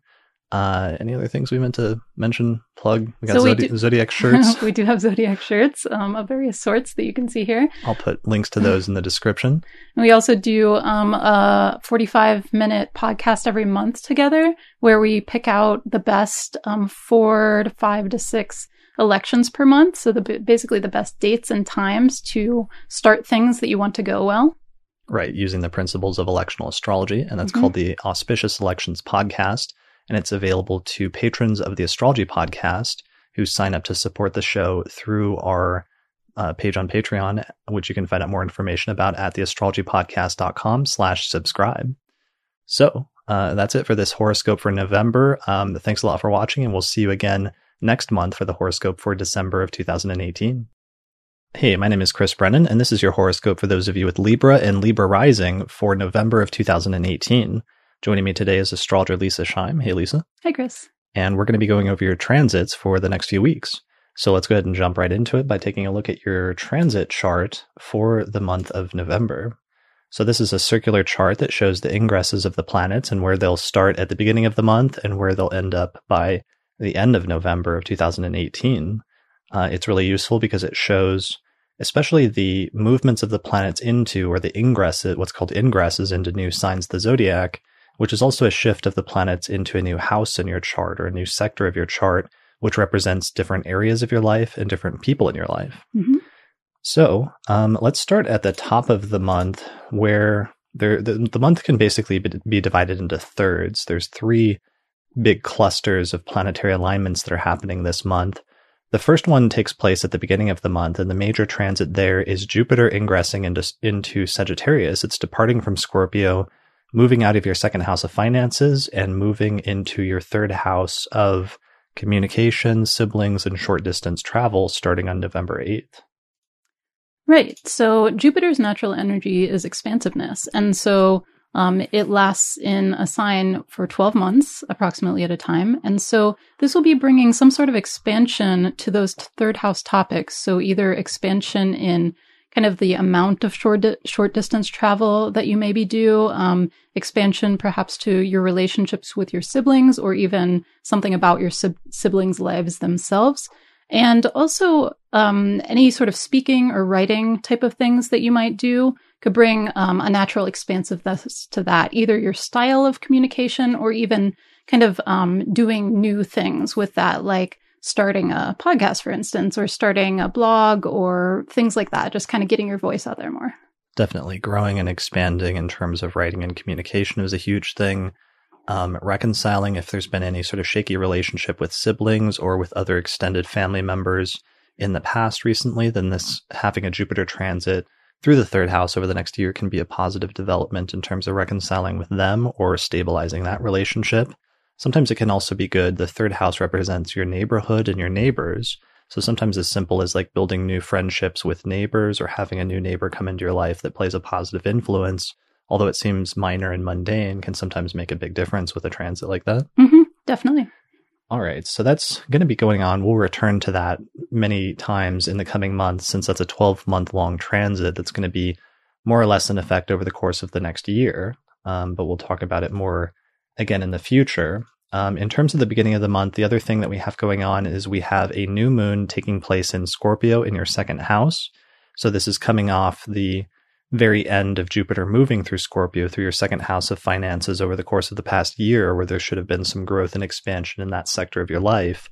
So it's interesting that with that transit of Jupiter ending, um, right about the same time we have a new moon where there's some sort of new beginning or new foundation taking place with respect to finances and resources in your second house, um, right towards the beginning of November. Yeah, so this should be an area that's already been kind of growing for you over the past year. So it might not necessarily be a brand new, new beginning, but it can still be a new beginning as perhaps part of that expansion that you've been experiencing for a while now in with respect to income and, and your possessions. For sure. Um, all right. And that's something where if you initiate it at this time or you start working on it, you'll probably see results about six months from now when there's a full moon that takes place in your second house of resources and finances early next year. Mm-hmm.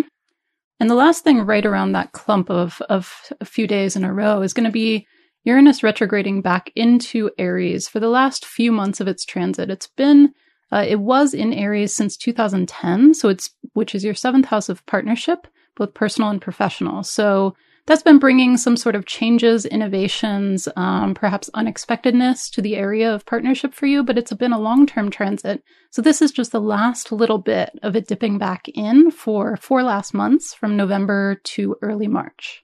Right. And Uranus usually brings unexpected changes or disruptions or um, sometimes like revolutions in a mundane sense with mundane astrology in the area of the chart that it travels through. So it's been traveling through your um, sector of relationships and partnerships for the greater part of the last decade. And while for most of you, the major emphasis of that transit is probably finished at this point, um, Uranus dipping back into that sign for a few months between now and March is probably going to give you a reminder of what that transit was all about and maybe one last final sort of lesson to take home as you then move into the next decade, which is largely going to consist of Uranus moving through Taurus through your eighth whole sign house. Mm-hmm.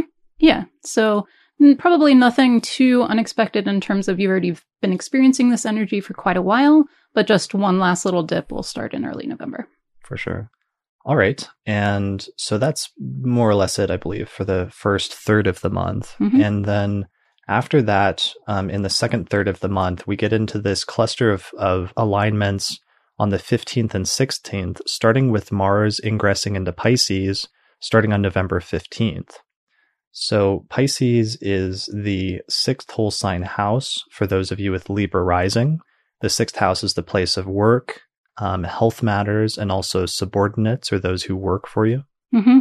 So typically, a Mars transit into your sixth house will have you working a lot more than usual, like kind of having like a bigger workload on your plate.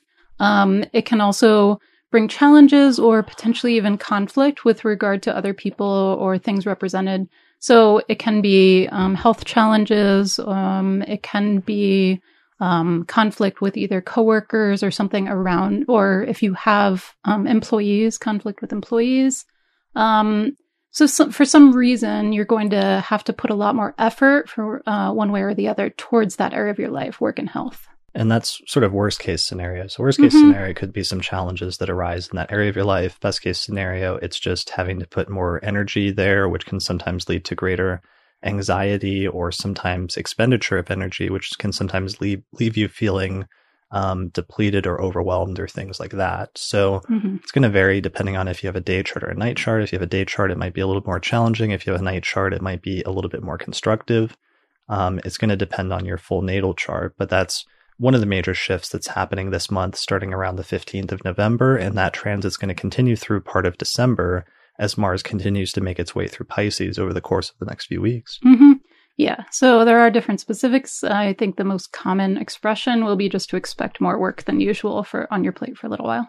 Sure. So the very next day on November 16th, we have Venus stationing direct in Libra, which is your rising sign or your first house, and we have Mercury stationing retrograde in Sagittarius, which is your third house of communication. Mm-hmm.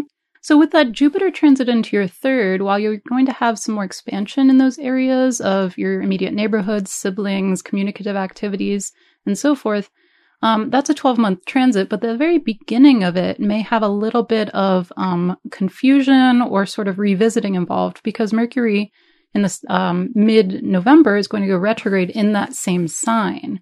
And so, and right when it goes retrograde, it's actually exactly square Neptune. And retro- Mercury retrograde and also Neptune are both associated with either miscommunications or some nebulousness or something like that, some lack of clarity. And so, um, while this generally will be an area for you to expand in the coming year, just kind of watch out for um, confusions around those same areas at the begin, or sorry, at the um, the second half of the month. Yeah, so just learning how to communicate clearly and being sure that you're not under any false premises or both you communicate clearly and other people are communicating clearly with you mm-hmm. is going to be one of the major tricks and challenges, especially around the middle of the month. Mm-hmm. And it could be for you in particular, Libra Rising, it could especially be tied into work, coworkers, employees, etc., um, work or health, because that's where the Neptune square is happening towards, is your sixth house also like travel and short distance journeys since mm-hmm. mercury's going retrograde in your third. Make sure you you know you know your directions. Make sure you don't get lost. Make sure you make sure your car is like okay. Right. Yeah. Does that i mean do people does that happen in the age of like google maps I guess. Probably. Well, you, the GPS cannot work. Right. Like the GPS sends you to like the next state over. Uh, yeah, exactly. Right. All right. Let's hope. I mean, that would be a great Mercury retrograde manifestation, especially with Mercury being associated sometimes with um like technological snafus that would be a great mercury retrograde story mm-hmm. yeah i wonder if that was what happened with me i went to the wrong state once but it was before the age of gps so okay. I, I don't know all right um, all right, so let's see. That's the Mercury, also the Venus station. We meant to mention that since that's, of course, more important for those of the, the people that we're talking about here with Libra rising, since Venus is actually stationing direct in your rising sign or in your first house. Mm-hmm. Yeah. So um, if you've been doing any revisiting, um, this is a process that's kind of coming in in the middle of the Venus retrograde. And so Venus has been going backwards through your first house of self. It can have to do with your health, your body. It can have to do with your appearance, in particular when Venus is involved. Um, so any sort of appearance changes you've been kind of, um, you know, deciding about, or how you present yourself in a more overall sense, your your kind of persona or your um, the identity that you put out in the world. So Venus stationing direct then in your first house of self can bring a turning point with regard to any of those topics. So you could actually make that change of your appearance at that time. It sounds a little superficial, but it's not necessarily because it's still about how you put yourself out in the world. Yeah, I mean, all right. So major debate times. So last month, I said with especially the Scorpio rising, where Venus was mm-hmm. going retrograde in Scorpio, that this might be a time for like a makeover, or in which you might choose to change or or revisit your appearance, your outward appearance. Obviously, sometimes it can be psychologically based since the first house is also our character and our psyche. So it could be something about changing how you act or how you behave. But for some people, it's much more literal about physical appearance. Mm-hmm. And I got some, I got some, uh, some hate, not hate mail, but I got some comments that were saying that you definitely should not do a makeover during a Venus retrograde. Right. But I think for the Libra rising people, especially for now that it's stationing direct in your first house, that's that's the positive end of the retrograde, and I would not be surprised to see somebody like doing a makeover and trying a new hairstyle or trying a new wardrobe or something significant like that in terms of altering their outward appearance at this time. Yeah, I would definitely agree with it stationing direct. I mean, I think the sort of um, common folk knowledge of the Venus retrograde with regard to makeovers and like hairstyles and clothing and things like that is that um, it is a time to rethink it, but if you actually act on that at that time, you may change your mind later. And I've actually done that with like clothing. I've like bought things that like I would never buy ordinarily during Venus retrograde. Like, sure, I buy like feminine velvety things, and then like a month later, I was like, "What is this?" All right. Well, we'll see. We'll see. Let's take a poll after this. We're almost at the end of the retrograde, and we'll see who had like a positive fashion or makeover experience and who had a negative one. Well, I think the idea is you have to wait until the end of the whole period to see how it fleshed out. Okay. Yeah. So maybe once Venus stations direct and gets out of its shadow, mm-hmm. exactly um, later in November or so. Mm-hmm. All right. We'll we'll revisit this issue on next month's horoscope. Yes. important debates in astrology. So, what uh that's pretty much the the middle third of the month and then the last bit is this very active um, lunation, the second lunation, which occurs towards the end of November, around November 23rd. There is a full moon that takes place in Gemini. And for those of you with Libra rising, Gemini is, of course, your ninth whole sign house. Right. So we would expect some sort of fruition or culmination to take place um, in the area of ninth house matters for you at that time, which would be things like long distance travel or um, higher education, religion, philosophy, astrology goes there traditionally. And um, so it could be something that you started um, maybe six months or so ago and now is coming to fruition. There's sort of a highlight on this area at this time. So it could be like a long planned trip, for instance, um, you know, something like that. Yeah. Uh, taking a test, like testing your knowledge, especially there would have been a, a new moon six months earlier where you would have started something and now you might see a, a, test of your knowledge in order to see what you've really learned over the course of the past six months or um, some people may have to start teaching that which they learned previously that could be a great culmination of events with respect to the ninth house mm-hmm. for other people it could be taking a trip that you've been planning for a while with a full moon taking place in the ninth house and that being the culmination of events that you experience in that area of your life. Mm-hmm. Or perhaps graduating from a course of study, finishing a course of study. Definitely. All right. Um, that's pretty much it in terms of, as far as I can tell, the major transits that we meant to cover in this episode. Is there anything else we got to mention? No, I think those are all the major ones. All right, cool. Well, that's pretty much it then for your horoscope for Libra rising and uh, whatever other Libra Libras we're talking about here for the month of November of 2018. Uh, so thanks a lot for watching. If you enjoyed this video, please be sure to like and subscribe to the YouTube channel. Let us know if, what you think of the new setup. We got a new new studio going here um, in the comments section below. And with any luck, uh, we will be back again next month. Mm-hmm. Um, anything else we meant to mention? Um, well, every month we do um, together also a 45 minute electional astrology podcast. Right. Um, through the astrology podcast. And so that's for subscribers on certain tiers. Um, so you can check that out at the astrologypodcast.com slash subscribe, um, where we talk about the four, five, or six best dates and times that month to start important ventures in order to have them be the most successful. Definitely. So you can find out more information about that's available through our page on Patreon, and you can find a link to that at theastrologypodcast.com slash subscribe. All right, thanks a lot for watching this month, and we'll see you again next month for the horoscope for December. Hey, my name is Chris Brennan, and this is your horoscope for those of you with Scorpio and Scorpio rising for November of 2018. Joining me today is astrologer Leisa Schaim. Hey, Leisa. Hi, Chris. And we're going to be going over your transits for the next few weeks. So let's jump right into it. Let's take a look at your transit chart for Scorpio rising. So here's the chart. And the month can basically be divided into three hot spots where there's some major planetary clusters or major planetary alignments that are happening.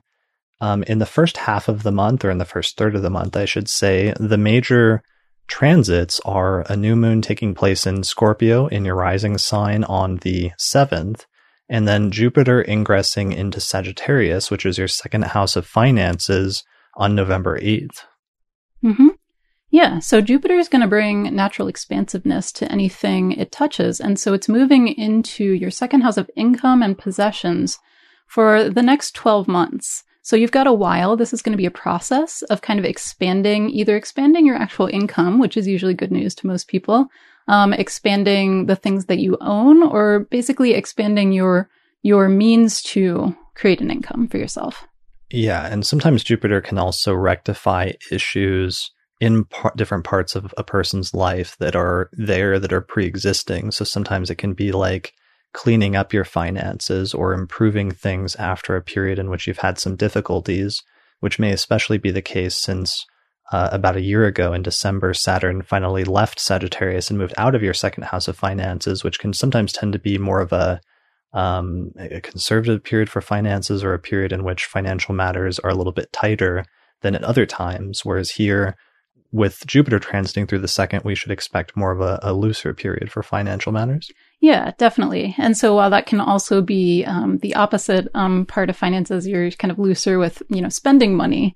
Um, it should um, also be a better time for your finance, bringing in finances. Sure. Yeah. So that's going to be more positive for those of you with day charts potentially, and a little bit less positive for those of you with night charts. But otherwise, it's a generally all around decent transit. Mm-hmm.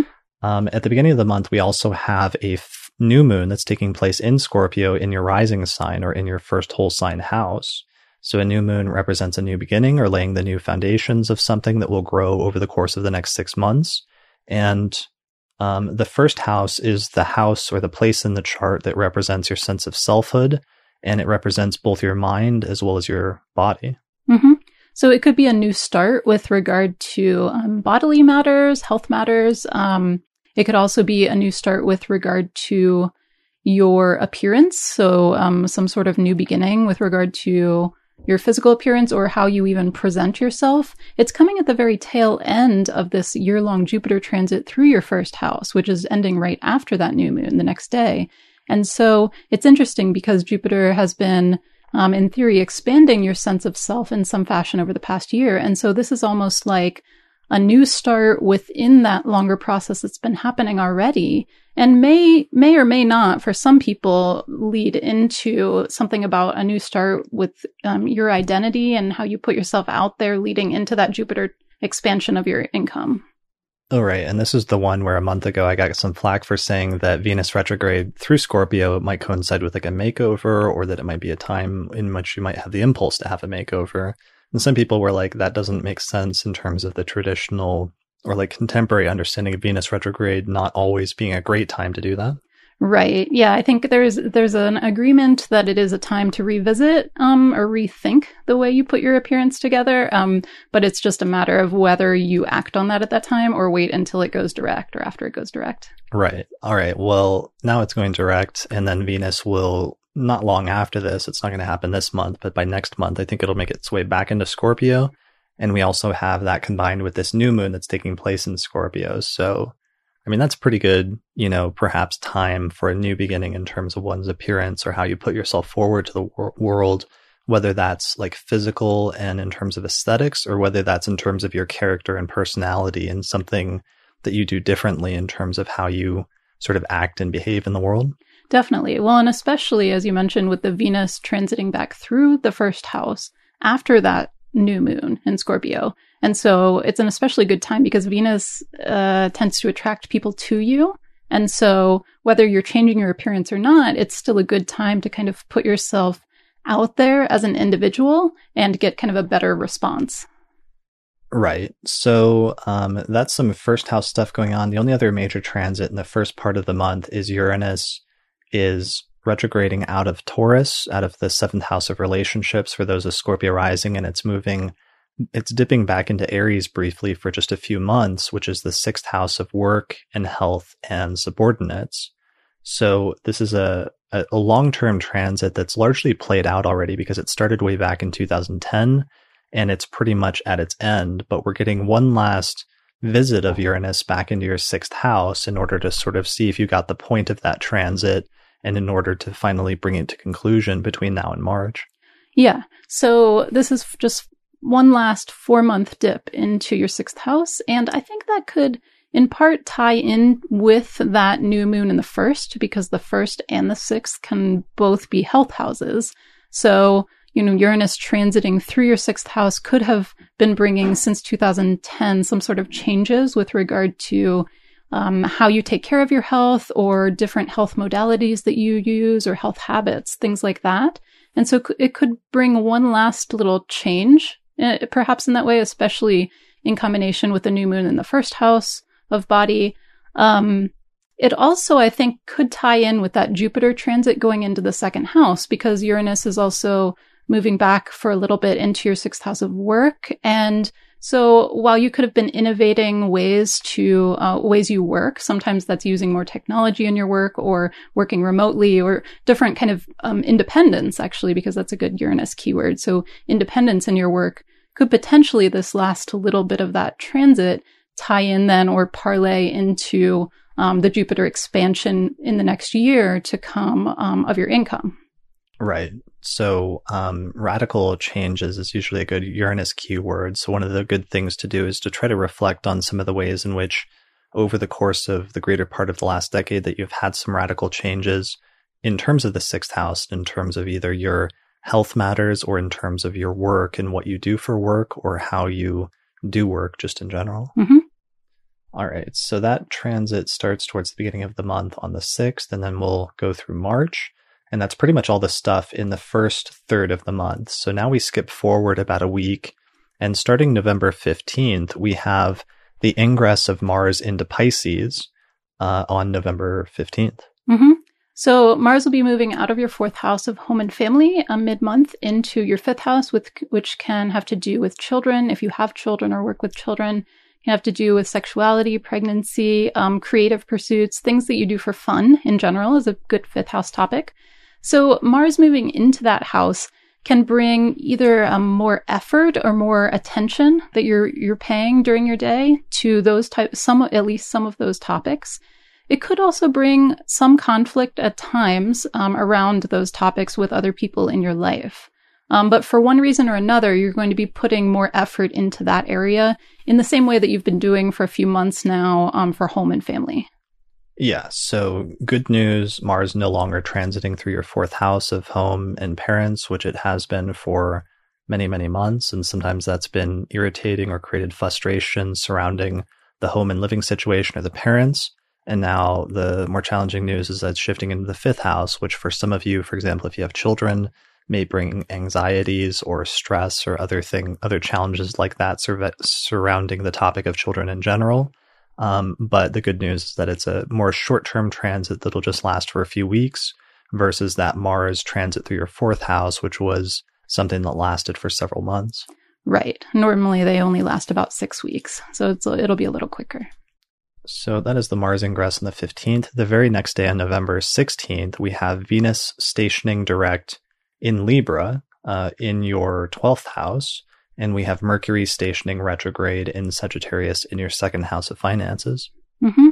So while you will have a Jupiter expansion going on for the next 12 months in your house of income and possessions, at the very beginning of that process, mid month, uh, for a few weeks, there be, might be a little bit more confusion than usual um, or revisiting uh, of old old income or possession topics because Mercury is going to be going retrograde in your second house of income and exactly as it goes retrograde, it's exactly square Neptune, which introduces yet another layer of confusion or nebulousness around those topics, which you usually don't want around second house topics. Yeah, be careful about miscommunications this month surrounding finances, um, especially since it's connecting the second house and the fifth house. Be careful about um, uh, interactions with children that involve financial matters, like lending your children money or something like that. Um, fifth house, I guess, in some traditions is also like speculation or other things like that, right? Yeah, definitely. So, like, um, you know, playing the stock market, that type of thing.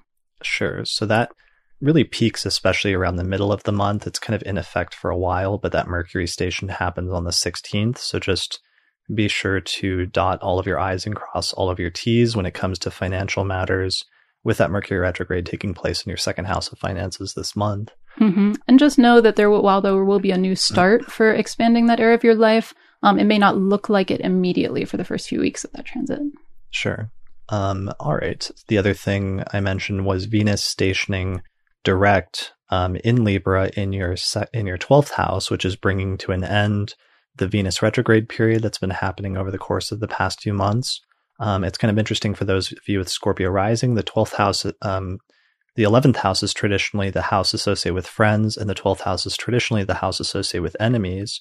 But having Venus return back to the 12th house of enemies is kind of interesting because Venus tends to unify and reconcile things. So for some of you, it might be um, time to, or you might find yourself attempting to reconcile with somebody who either you considered to be an enemy or somebody that just had very different, a very different agenda that perhaps ran at cross purposes to your own, but now finding uh, a need to actually make amends with that person and see if you can smooth over any differences that you had in the past. Mm-hmm, definitely. I think that's a really great way to think about that transit. Some of the other things could be um, the way you spend time alone in seclusion, because the 12th house is a very secluded house. Um, and so any sort of um, solitary activities you do could um, come back and start running more smoothly. That's kind of like a, a home thing as well. Um, I can't think of any other. I, I, guess sometimes the 12th house can be like lingering things that are problematic for you, like chronic things or whatever.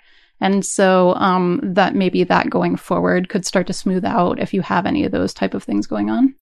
Yeah. So what, whatever it is, because it's a Venus retrograde and because it's coming back to some degrees that had already passed several weeks ago, it may be something that you did and you thought was over, but that you have to return back to in order to bring to completion and perhaps revisit because what you thought you had finished was not actually done, but actually required you to come back and sort of uh, bring it to some conclusion. Mm-hmm. All right. So that's all the stuff happening in the middle of the month. And then eventually we get to the end of the month. And the major thing we wanted to mention is just there's a lun- the second lunation of the month is a full moon in Gemini, which takes place on the 23rd of November. And that is taking place in Gemini in your eighth whole sign house. Right. And so a full moon's going to bring to fruition whatever had come before, typically something that had been started about six months prior.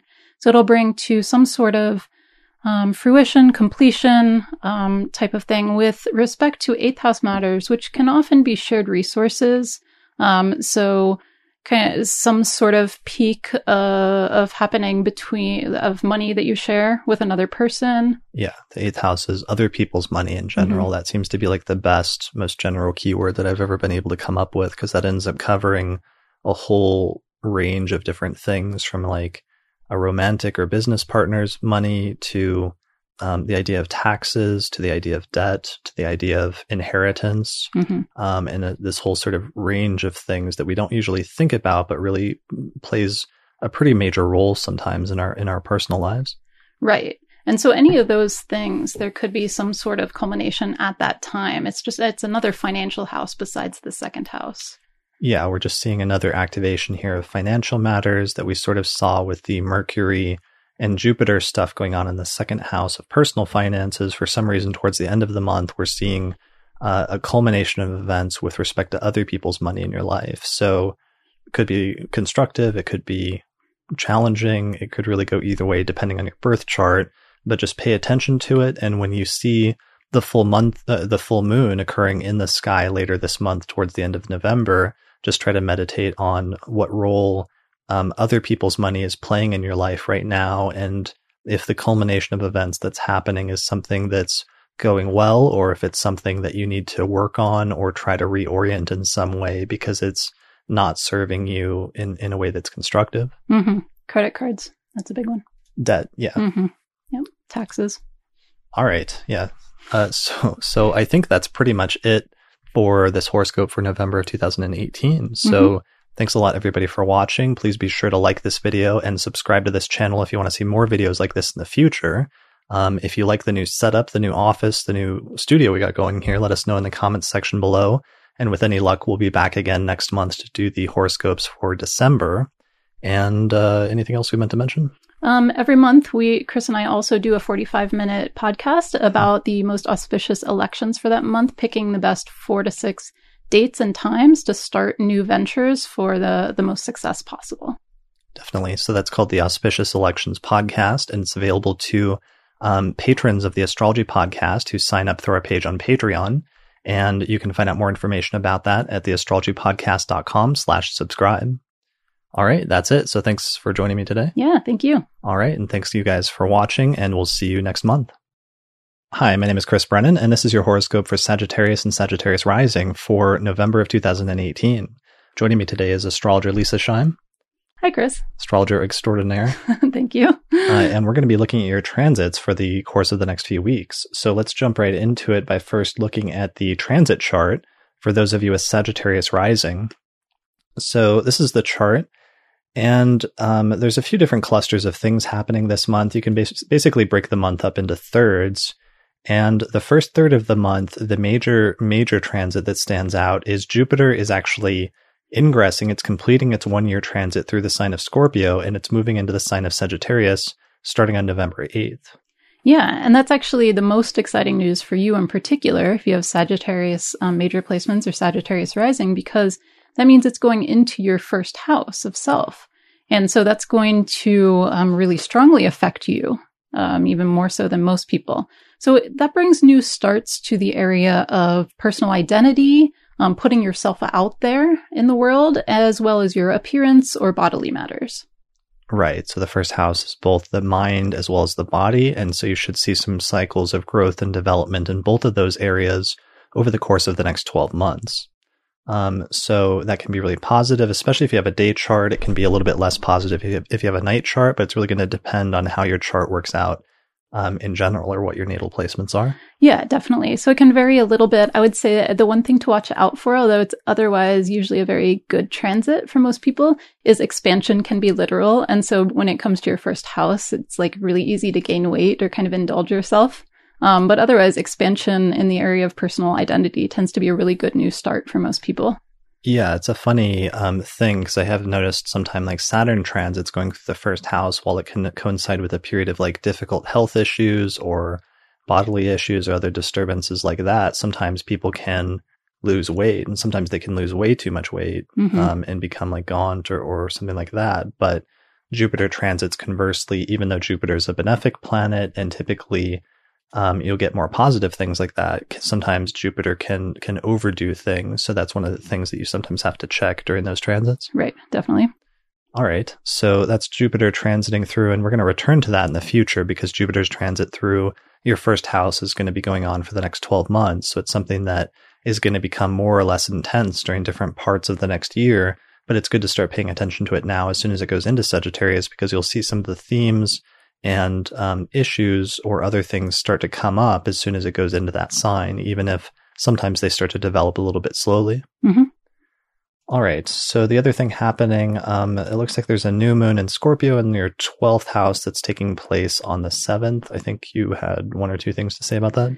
Yeah, it's it's taking place in the same place that Jupiter has spent the last year transiting in the 12th house, which is one of the most private areas of your chart. So typically um, if you've been having a Jupiter transit through Scorpio in your 12th house in particular, you maybe haven't noticed in an outward sense an expansion in your life. It tends to be more either an expansion of of faith in a kind of quiet contemplative type of type of way, an expansion in um, you spending more time alone or things like that. And so while Jupiter is moving out of that area now, it has been an area that you're familiar with from the past year. And so it's one last little new start within that area of your life, um, whatever that pertains to, um, eh, you know, with respect to you.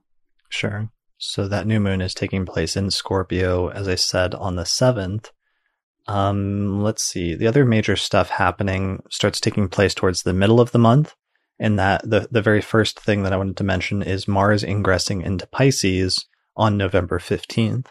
Right. So it's moving out of your third house, um, which has to do with neighbors, siblings, um, and short trips, things like that. It's finally moving into Pisces. And that's going to be your home and family area. So your physical dwelling, as well as um, your parents in particular, and sometimes other family members or anyone who lives with you. And so Mars um, coming to your fourth house uh, can bring more effort to that area. So you may be working on something um, around that area, and it may be um, kind of stirring up things temporarily in a more less convenient fashion, like remodeling your house or something like that, like a room in your house. Right. It can also be conflict with your family members um, or around your house um, on the on the more negative side. Sure. So for some people, it's going to be just a greater expenditure of energy in terms of the home and living situation, or perhaps the parents. And for others, there might be some challenges that actually come up either in your home and living situation or with respect to perhaps your relationship with your parents or something happening in your parents' lives.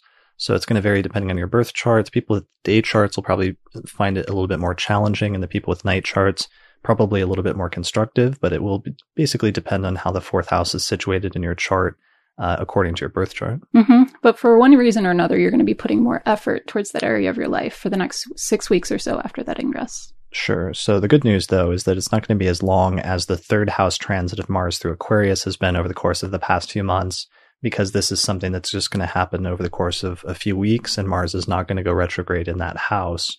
So it'll just sort of come and go over the course of a few weeks. Definitely.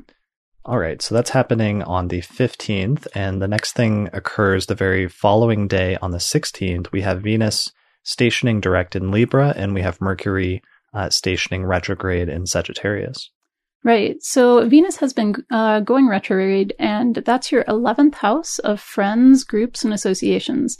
And Venus going retrograde tends to uh, bring a revisiting or kind of rethinking of your associations in that area. So maybe you've been kind of rethinking a friendship with someone or your involvement with a group or something like that, or you've had to go back over some material related to those things. And so Venus stationing direct is a turning point in that process. And it will start um, doing its kind of normal Venus job of unifying instead of kind of acting more problematic in that area of your life. Yeah. So revisiting back to or sometimes returning back to certain relationships. And if you had a falling out with a friend at some point, or if a friend maybe started playing less of a prominent role in your life, you may decide to revisit that and reanalyze that relationship or reassess that relationship and perhaps um, have a sort of change of heart when it comes to that. So for some people, they'll experience it as more of like a reconciliation with friends or something of that nature. Right. And if you've been having bumps in that area of what you, whatever you've been trying to do in the last month or so, um, it should start to go more smoothly and more productively after it goes direct in your 11th house. Definitely. So that is the Venus station towards the middle of the month on the 16th in your 11th house of friends. And then there's also Mercury stationing retrograde um, in your first house, right? Yeah. Okay. So that's also taking place on the 16th? Mm-hmm. Yeah. So um, the Mercury station retrograde is going to con- coincide with an exact square to Neptune. And so, especially during that point in the month, but even overall during a lot of this month, there may be um, a tendency for more confusion or miscommunication to come up, even more so than a regular Mercury retrograde because the square to Neptune adds an additional layer of those types of things. So it's a good time to kind of be cautious about um, miscommunications, especially involving family members, since the Mercury retrograde is going from your first house of self square to Neptune in your fourth house of home and family and parents. Um, yeah, yeah, so so try to be extra careful this month to avoid uh, miscommunications involving your parents or miscommunications involving your home and living situation. So maybe that could be something like with a landlord, or if you're trying to like buy a new house or sign a lease on a house or something like that, try to avoid making a mistake on your part since it's coming from potentially you, since Mercury stationing retrograde in your first house. Mm-hmm. Um, yeah, generally, I think we've been advising other people that if it's possible, it's like if you have to do something this month and you have to do it with the Mercury retrograde. But if it's p- possible, if it's like a major thing, and it's possible to put it off a few weeks until the end of the retrograde, it might be advisable just because it's it's sometimes better to do stuff uh, like especially like things like signing contracts when Mercury is stationing direct three weeks later versus when it's first stationing retrograde, especially in this instance with it squaring Neptune at the same time. Definitely. And I would especially say that for signing leases or buying a house or things like that, um, you know, if you have to, you have to, but if you can wait, since that's such a major contractual purchase, and Neptune is so heavily involved in that area of your life, I would I would try to wait a few more weeks if you can. All right. And then finally, that's the the middle phase of the month. And finally that brings us to the last phase of the month where um, there's a the second lunation is a full moon which takes place on the 23rd of November in Gemini. So we have a full moon taking place uh, in Gemini. And for those of you with Sagittarius rising, Gemini is, of course, your seventh house of relationships and partnership. Right. So that kind of puts a temporary spotlight um, of fruition coming to your seventh house of personal or and or business partnerships, as well as your one-on-one interactions with other people. It can be clients if you do client work as well. So um, something that you may have started approximately six months ago will now come to a fruition in your seventh house of partnership. Yeah. So this could be a relationship that started out gradually or even imperceptibly, but then slowly has become more and more important. So that suddenly, uh, with this sort of spotlight being shown, shining, shown, I don't know. it's getting late. There's a spotlight and it's doing something it's to your, shining. your seventh house. It's, it's shining, shining there. Yeah. Shining on your seventh house of relationships. And so uh, it will sort of take on a greater precedence in your life during this time, especially towards the later part of the month with this full moon taking place on the 23rd. Mm-hmm. All right, and I think that's it. So we're we're uh, what have we been doing? We've been doing horoscopes all day, so we're getting a little a little tired at this point. Yeah. But I think we've covered all the major transits that we meant to cover for November of 2018, right? Mhm. Yeah. All right, cool. Well, thanks a lot, everybody, for watching this video. If you like the video, please be sure to like the video and subscribe to the YouTube channel for more videos like this one in the future. Um, let us know what you think of the new setup. This is a new podcast studio that we're doing for recording videos like this one. And this was a bit of an experiment, but so far so good. So let us know what you think in the comment section below. And anything else we meant to mention? We also, uh, Chris and I also do an electional podcast every month, Mhm. and we pick um, approximately four to six best dates and times to start important things um, for the best possible success. Yeah, so that's called the Auspicious Elections Podcast, and it's available to patrons of the Astrology Podcast who support us through our page on Patreon. So you can find out more information about that by going to theastrologypodcast.com slash subscribe. And I'll put a, a link in the description below this video. All right. All right, that's it. Well, thanks everyone for watching. Thanks, Leisa, for joining me. Yeah, thank you for having me. And good luck this month, and we'll see you again in December of 2018. Yeah, thanks for watching. Hey, my name is Chris Brennan, and this is your horoscope for Capricorn and Capricorn Rising for November of 2018. Joining me today is astrologer extraordinaire Leisa Schaim. Hi, Chris. Hey, you make me laugh when you say that. right. Um, and we are going to look at your transits for the month of November of 2018. Uh, so let's jump right into it. All right. So here's a transit chart showing uh, Capricorn rising and showing the movements of the planets and where, where they'll start at the beginning of the month and where they'll end up by the end of the month. So it's pretty useful for looking at um, planets changing signs and moving into different houses or different sectors of your chart over the course of the next few weeks. So, um, where should we start for November? It looks like there's a cluster of stuff that happens in the first third of the month that maybe we should start with if we want to go chronologically. Sure. And the big one, of course, that many people are anticipating is Jupiter's move into Sagittarius. Um, so it's ingressing into Sagittarius for the next 12 months. It has been in Scorpio for the last 12 months. And so for you, Capricorn or Capricorn rising, that means that Jupiter's moving into your 12th house. And the 12th house governs basically things in solitude. So whether that's your own solitude at home, um, contemplative type of activities, um, or whether that's helping out um, other people who are in solitude. Yeah, that's an interesting transition because it's going from basically a year of um, Jupiter going through the 11th house of friends and groups and some of the cycles of expansion where you should have seen some growth in terms of friendships or associations with groups or other things of that nature to kind of the opposite in a sense because the 12th is a much more isolated house. Yeah, I always find it's an it's an odd transition, the 12th coming after the 11th because the 11th is so social and then you're moving into a sudden seclusion type of phase.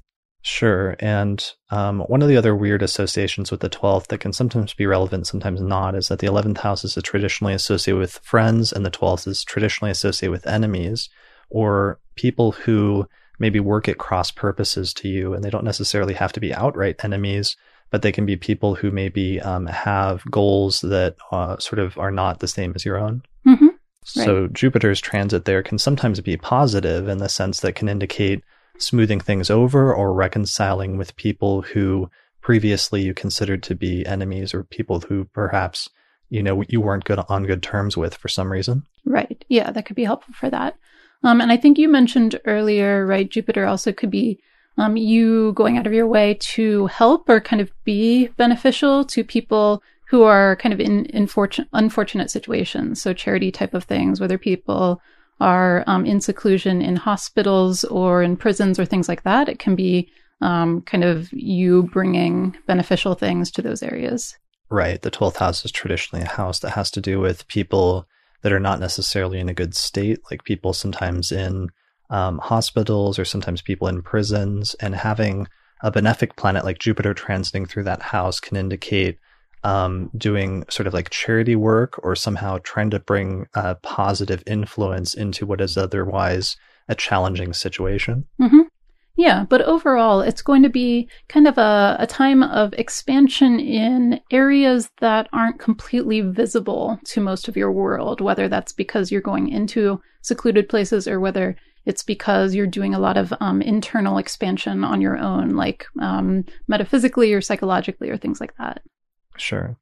All right. So that is the Jupiter transit. We'll come back to that transit a lot over the course of the next year because that's, of course, a 12 month long transit. So it's going to be more or less important at different stages over the course of the next year.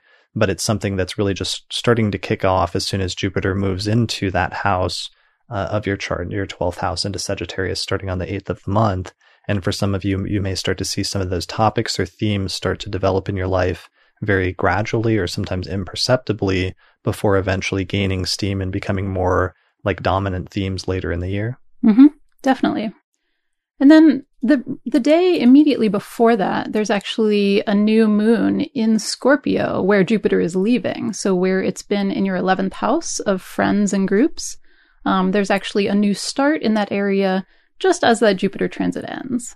Sure. So usually this represents a, a long term, like six month thing where you start laying the seeds or foundations when it comes to uh, the topic of friends or groups or allies, where you begin a new phase in your life that will eventually come to a culmination or some sort of completion six months from now. Mm-hmm.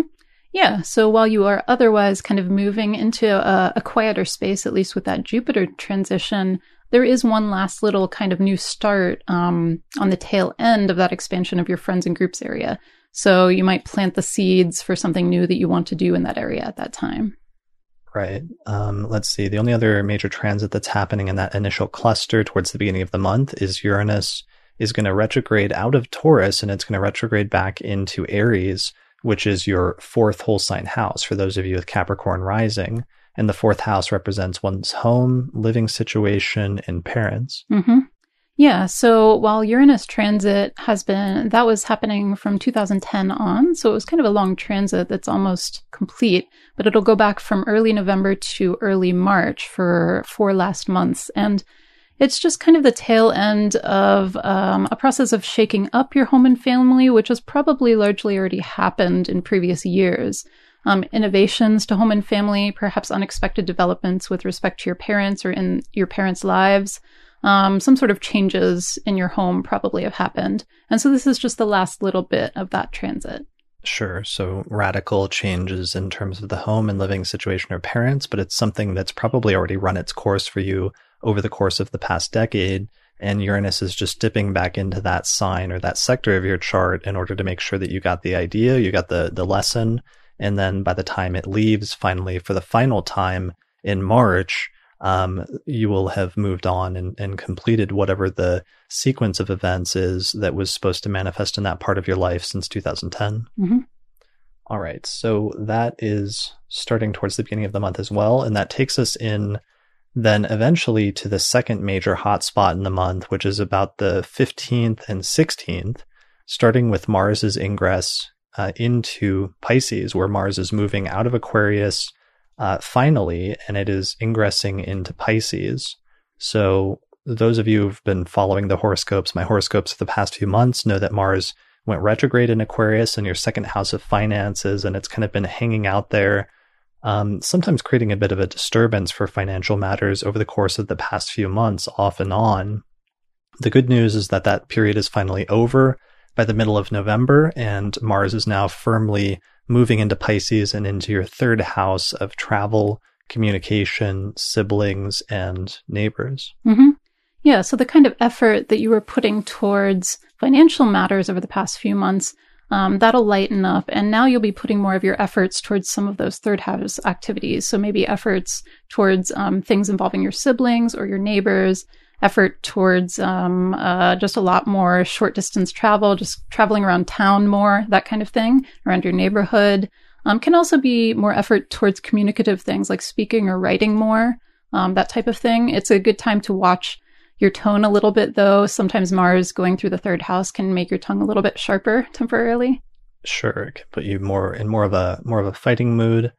Um, and that's something that you might want to be careful about because sometimes uh, Mars transits can bring greater irritation or greater tension in the part of our life, uh, the part of the chart that they transit. So it could be tension with siblings, tension with neighbors, um, tension just with communication in general, or poten- potentially tension or anxiety involving short distance travel, like even just driving around town can sometimes be a little problematic. Mm-hmm. So that doesn't have to be the end of the world. It doesn't have to be necessarily a major incident, but there could be some like minor thing that's sort of an annoyance that, that crops up during this this part of the year. Mm-hmm. Or like car repairs, things like that. Right. So, um, the good news is that unlike the previous transit of Mars through Aquarius, this is really only going to take place over the course of a few weeks um, because Mars is moving relatively swiftly at this point and it's going to go through Pisces uh, over the course of it's going to start in the middle of November and I think it goes through December sometime, but then eventually it'll move on relatively quickly and then go into Aries. Right. Yeah. So this won't be a three month transit. Right. So, yeah, that begins on November 15th. And then the very next day, we have Venus stationing direct and ending its retrograde cycle um, in Libra in your 10th house. Mm-hmm.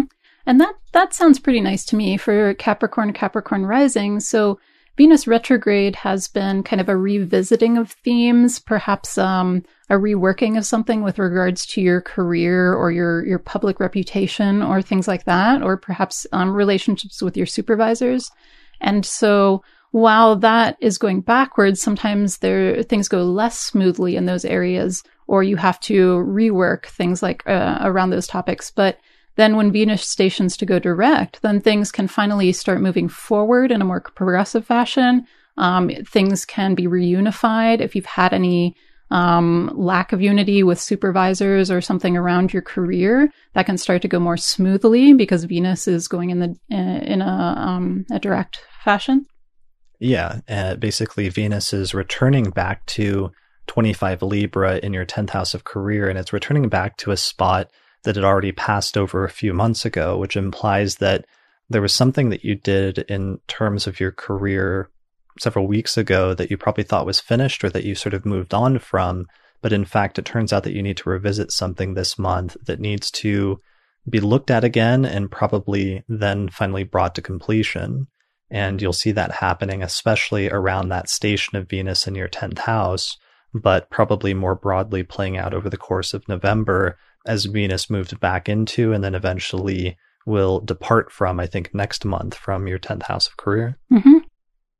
All right, so that's Venus. And then the only other thing we had was Mercury is stationing retrograde, weirdly, the same day that Venus is stationing direct, um, except Mercury is stationing retrograde in the 12th house in Sagittarius. Right. And Mercury is stationing retrograde um, exactly square Neptune in your third house. And so in particular, it's a good time to be cautious of miscommunications, even more than the regular Mercury retrograde, just because the Neptune square adds an additional layer of potential for confusion or nebulousness or lack of clarity. Um, and Neptune being squared in your third house, which also reiterates those communicative type of themes, means that's especially so for you. Yeah, I was trying to come up with um, like like a delineation for that for like 12th house enemies and third house siblings or neighborhood. It could be like a miscommunication or an argument, an argument with siblings with Mars moving into the third house that results from a miscommunication with like Mercury going retrograde in the 12th, or it could be something where the 12th house is sometimes associated with like um, self undoing or self sabotage. So, some way in which you've um, done something that's negatively impacted yourself, but as a result of a miscommunication or a misunderstanding or something like that? It could be. Yeah, I mean, those are different, definitely different factors that could come in based on those placements. Um, you know, it's just interesting with this particular rising sign with Capricorn rising. I think this plays up the potential for confusion regarding um, or, or coming from that configuration kind of to the hilt because you know, Mercury being in your 12th house, which is also kind of like a house you can't see. And so there's something kind of hidden about it, which also is similar to Neptune, you know, nebulousness and right. so forth. Yeah, yeah. Um, so anyways, that's tied in with some of that Mars transit potentially. It's also tied in with the other third house stuff just because Neptune is stationing um, in your third house in Pisces later this month. So yeah, it's it's a little bit hard. As whenever you're dealing with Neptune, it's hard to articulate because it's mm-hmm. always that which can't be fully articulated. Exactly. Just like Uranus is like the unexpected, it's expect the unexpected, whereas right. Neptune is, you know, articulate the unarticulatable. Right. Right. exactly. All right. So uh, let's see. That's pretty much the middle of the month, and that brings us on to the end of the month, where we just have one last little hotspot of activity around the 23rd when there's a full moon that takes place in Gemini. Uh, yeah. Yeah. So let's see, maybe bring that back up. So that's taking place in the sixth house of Mhm. health, work, and subordinates. hmm Yeah. So that should bring to fruition something that you started approximately six months before that in that same area of work and health, coworkers, employees, etc. Um, so something that comes to like a like a full moon spotlight in the area of worker health. So something that you started and is now kind of showing its results. Yeah, especially six months earlier when there would have been a new moon in your sixth house. It could be like uh, a diet and exercise regime, which you're starting to finally see six months later results from, or you're finally starting to see some positive development taking place. Um, that could also be true with just working towards health matters or other things in general. Um, it, it may also involve uh, either your workplace and some culmination taking place there, or if you find yourself in a leadership role, sometimes the sixth house can relate to people who work for you or otherwise subordinates. hmm Right. Yeah. So any of those three major areas, there could be some sort of culmination at this time. All right. So I'm looking, and I think that's it in terms of are there any major transits we meant to mention, but for totally spaced out? Um, unless I'm also spacing out, I don't think so. All right. Well, then I think we've made it to the end of these horoscopes for November of 2018. So thanks Mhm. everyone for watching. Uh, if you like this video, please be sure to like the video and subscribe to the YouTube channel for more videos like this in the future. Uh, anything else we meant to mention? So Chris and I also do um, a 45 minute podcast about electional astrology every month, where we pick out approximately four to six best dates and times to start new ventures for the best possible results. Yeah, so that's called the Auspicious Elections Podcast, and we release it to patrons of the Astrology Podcast who support the show through our page on Patreon. So you can find out more information about that at theastrologypodcast.com slash subscribe. hmm All right, well, that's it. So thanks. Good luck, everybody, this month in November, and we'll see you again next month in December for the horoscopes for that month. Thanks for listening. All right, see you next time. Hey, my name is Chris Brennan, and this is your horoscope for Aquarius and Aquarius Rising for November of 2018. Joining me today is astrologer Leisa Schaim. Hi, Chris. Hello. Uh, and we're going to be looking at your transits for the next few weeks of the month of November. So let's take a look at your chart. This is a chart with Aquarius rising, and it shows where the planets will be, where they'll start at the beginning of the month and where they'll end up by the end of the month, which helps you to sort of visualize what houses and what signs the planets will move through over the course of the next month. hmm All right, so um, there's three different phases of ac- phases of activity this month. Um, starting with the first third of the month, we get a few things happening in just the first week of November or so. Right. And I think the most anticipated change in November is Jupiter moving into Sagittarius, which happens on November 8th.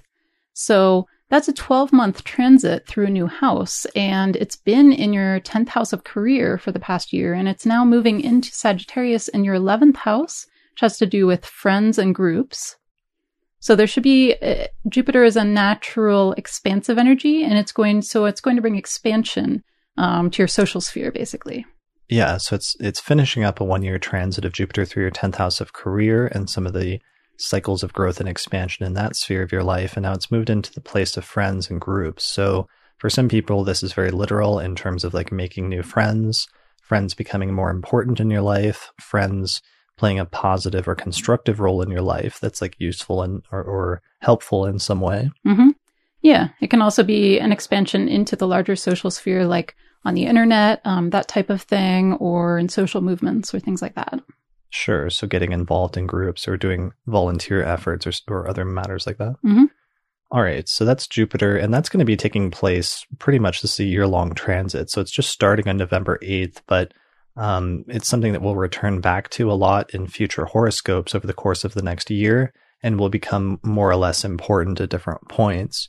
But it's good to start paying attention to it now because for some of you, some of the themes and circumstances surrounding that transit in your life will really start to come into play or really start to build up very gradually starting at that ingress on November 8th. hmm And then just the day before, there's a new moon in Scorpio, which is where Jupiter has been transiting for the past year in your career area, um, having to do with your career, your public reputation, and supervisors if you have any. Yeah, so that new moon is taking place on the 7th. It's in your 10th house. So usually a new moon is like setting um, a foundation or laying the seeds of something that will grow and develop over the next six months. So it may be starting some new efforts at work. For some people, it could be starting a new job, starting a new phase in a current job if you're already employed. Mm-hmm. Yeah, definitely. And since it's where Jupiter has been transiting for the past year, it can be thought of as kind of a, a new start within that longer process of expansion that you've been in already. Right, that makes sense. Um, the other major thing that's happening towards the beginning of the month is the day before that new moon. We have Uranus retrograding out of Taurus and moving back into Aries on November 6th. Yeah, and so that's a transit, a long-term transit that's been happening since 2010. So it's really just the last little bit of that transit. It had already moved into Taurus, and now it's back into Aries for four more months um, before moving to Taurus for good. And Uranus has been transiting in your third house. So we would have expected to see over the past um, eight or nine years or so innovations in your life with regard to how you communicate, perhaps using technology more in communicative activities, using the internet more. Um, sometimes kind of unexpected disruptions around that area. As an Aquarius rising, I can't relate to that. Yeah, I know. so Uranus went in. I have Aquarius rising. I don't know if you can tell with the T-shirt. Is that subtle? Mm, yeah, very. Okay, yeah. too, too subtle. Yeah. Uh, I have Aquarius rising, and when Uranus went into um, Aries into my third house in 2010, that's when I started doing podcasting, and then that eventually led to doing YouTube videos, and eventually led to sitting in my living room at like 10 o'clock at night recording horoscope videos with with you. Yeah, it's a really nice segue from your third to your fourth house of home.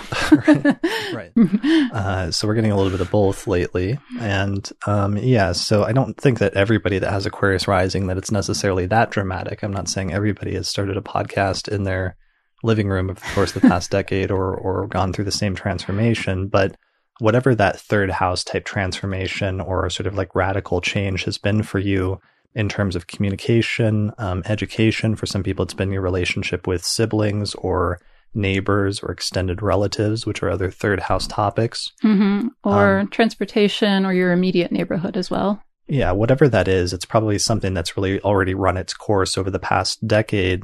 And um, Uranus is just sort of dipping back into that sign very briefly over the next few months between now and March in order to to make sure you got the point of whatever that transit was about and to sort of reflect on and bring some sense of completion and sort of finalize it what's been a, a, relatively long transit over the course of the greater part of the last decade. Right. So for most people, unless you have a really pivotal thing right at that degree, it shouldn't be necessarily a major event per se, but just a revisiting of that topic for one last time.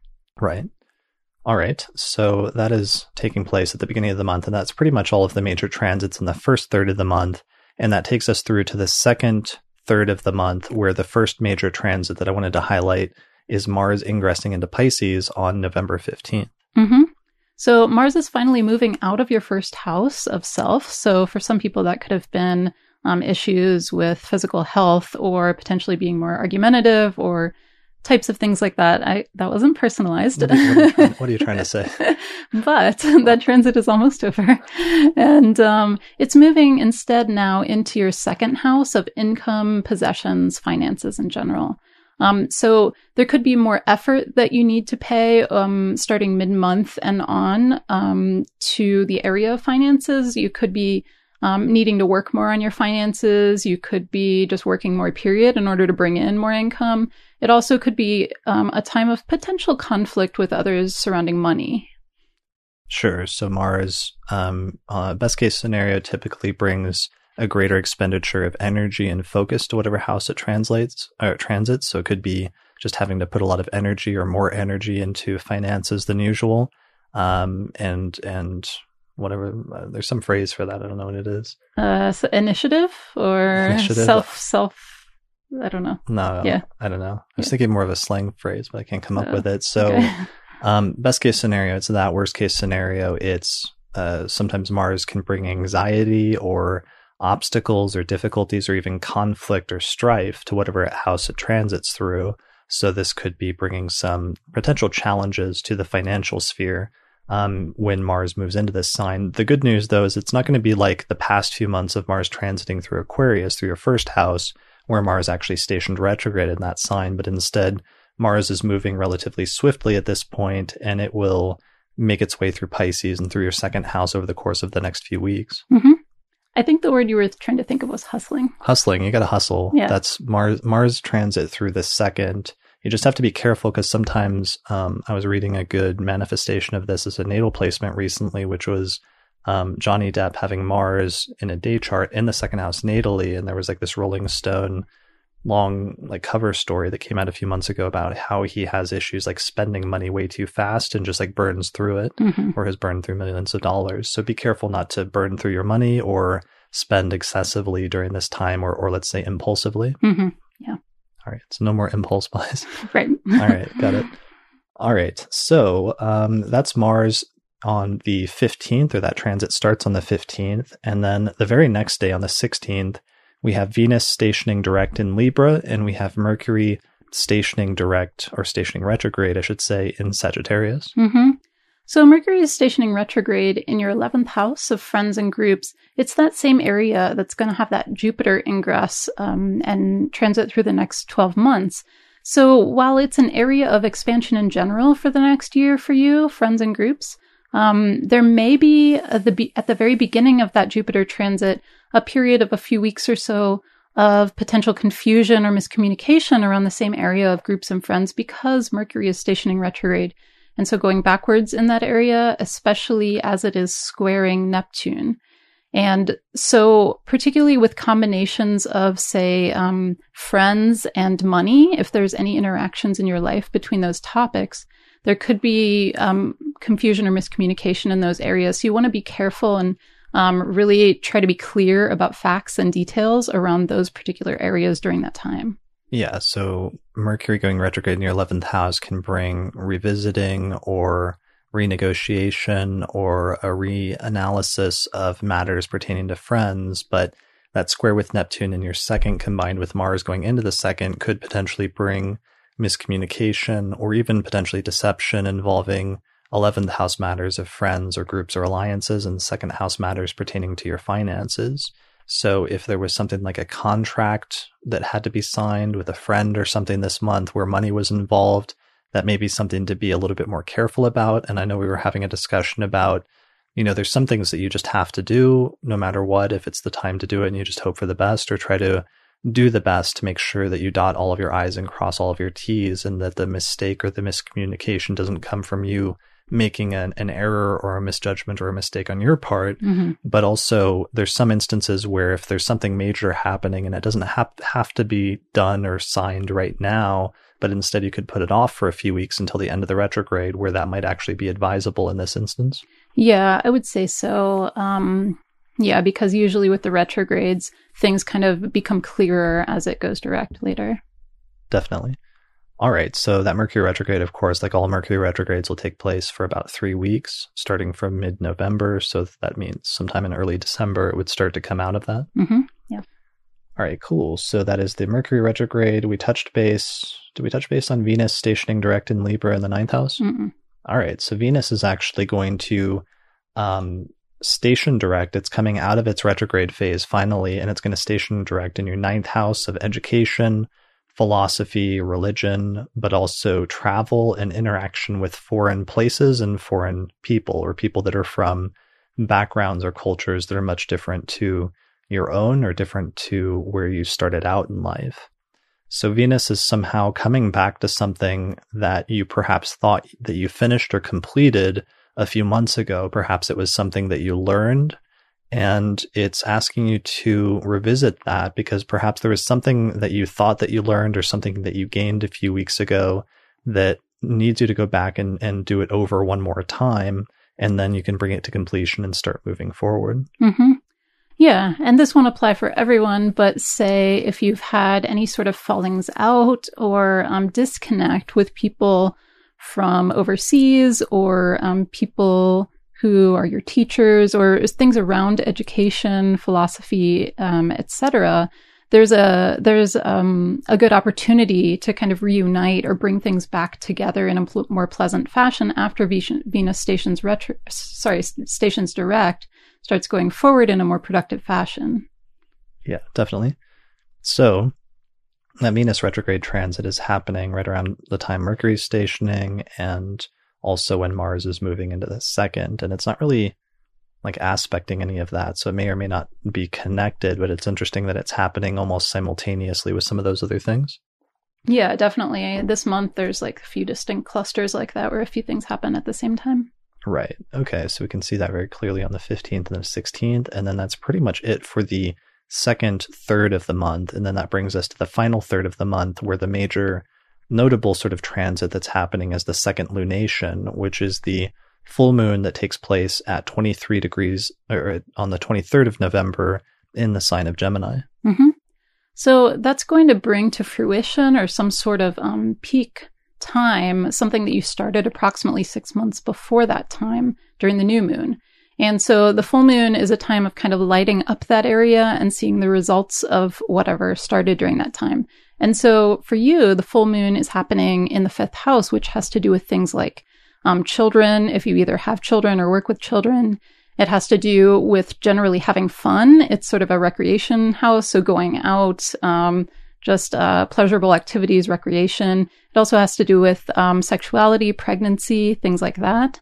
Um, so any of those areas could be kind of like a spotlight for you temporarily for something to be coming to fruition at that time. Right. And that is pretty much the last major transit. We also have uh, Neptune stationing direct in Pisces, but that's kind of tied in with that Mercury retrograde station between the in the 11th house that's squaring Neptune in the second house of finances that we talked about earlier.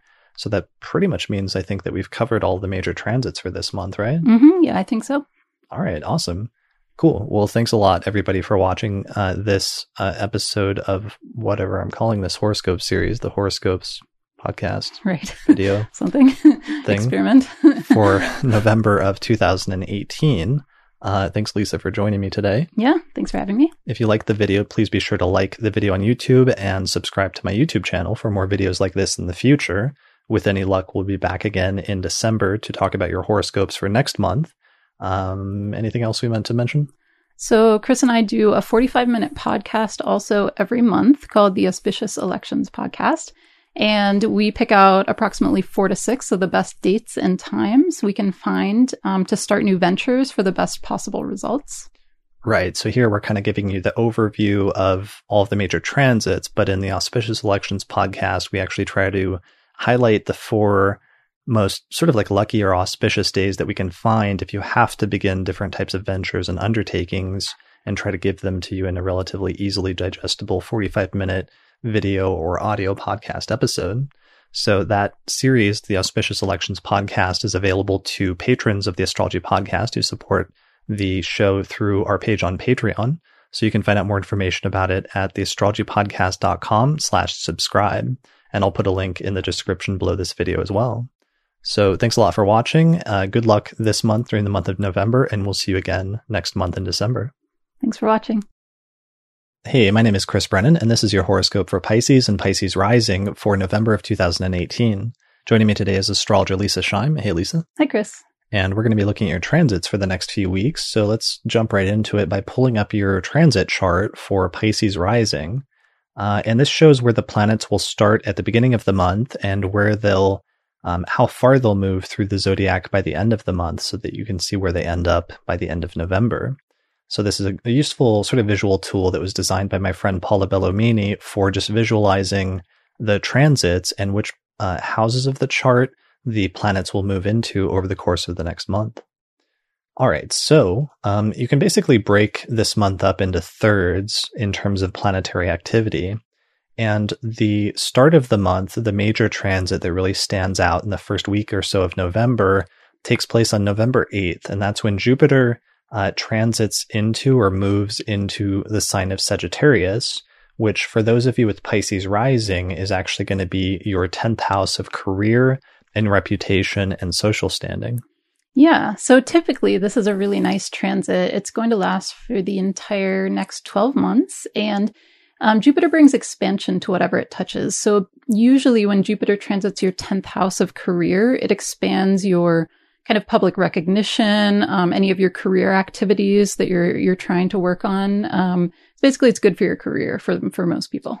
Yeah, especially if you're sort of upward mobile and you're trying to work on something or or expand your career, um, expand your reputation, uh, make a name for yourself. In some instances, the 10th house can also represent superiors. So it can indicate a period in which you get along better with your bosses or other people that are in a superior position over you who may be able to give you a hand or where you might be on the receiving end of some sort of like beneficent um, situation or outcome. Definitely. So whether you're self-employed or you work for a company, it's still good for your career one way or the other.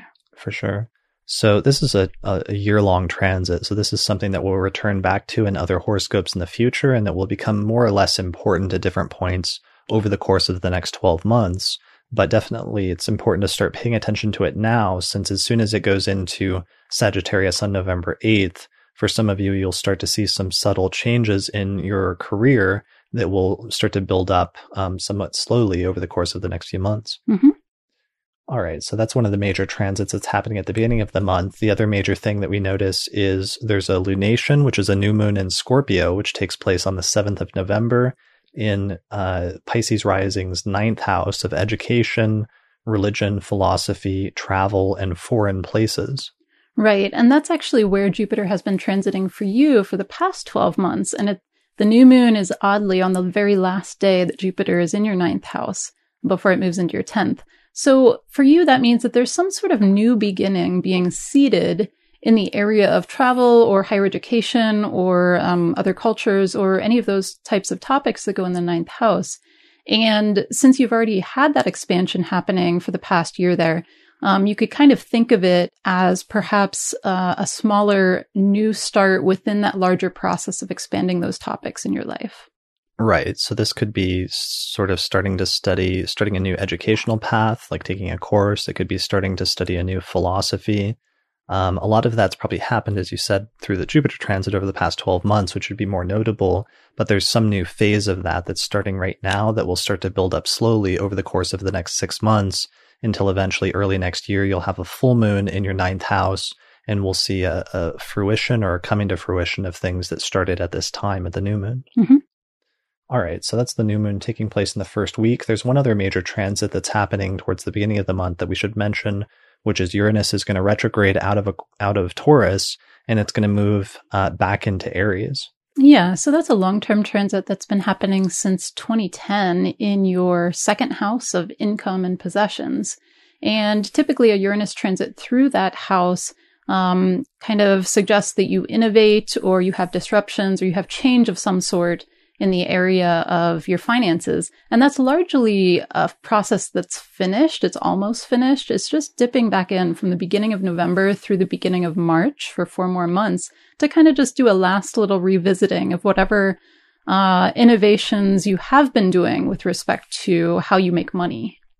Right. So major innovations and major changes with respect to finances and possessions, but this is something that's already largely run its course over the course of the past decade.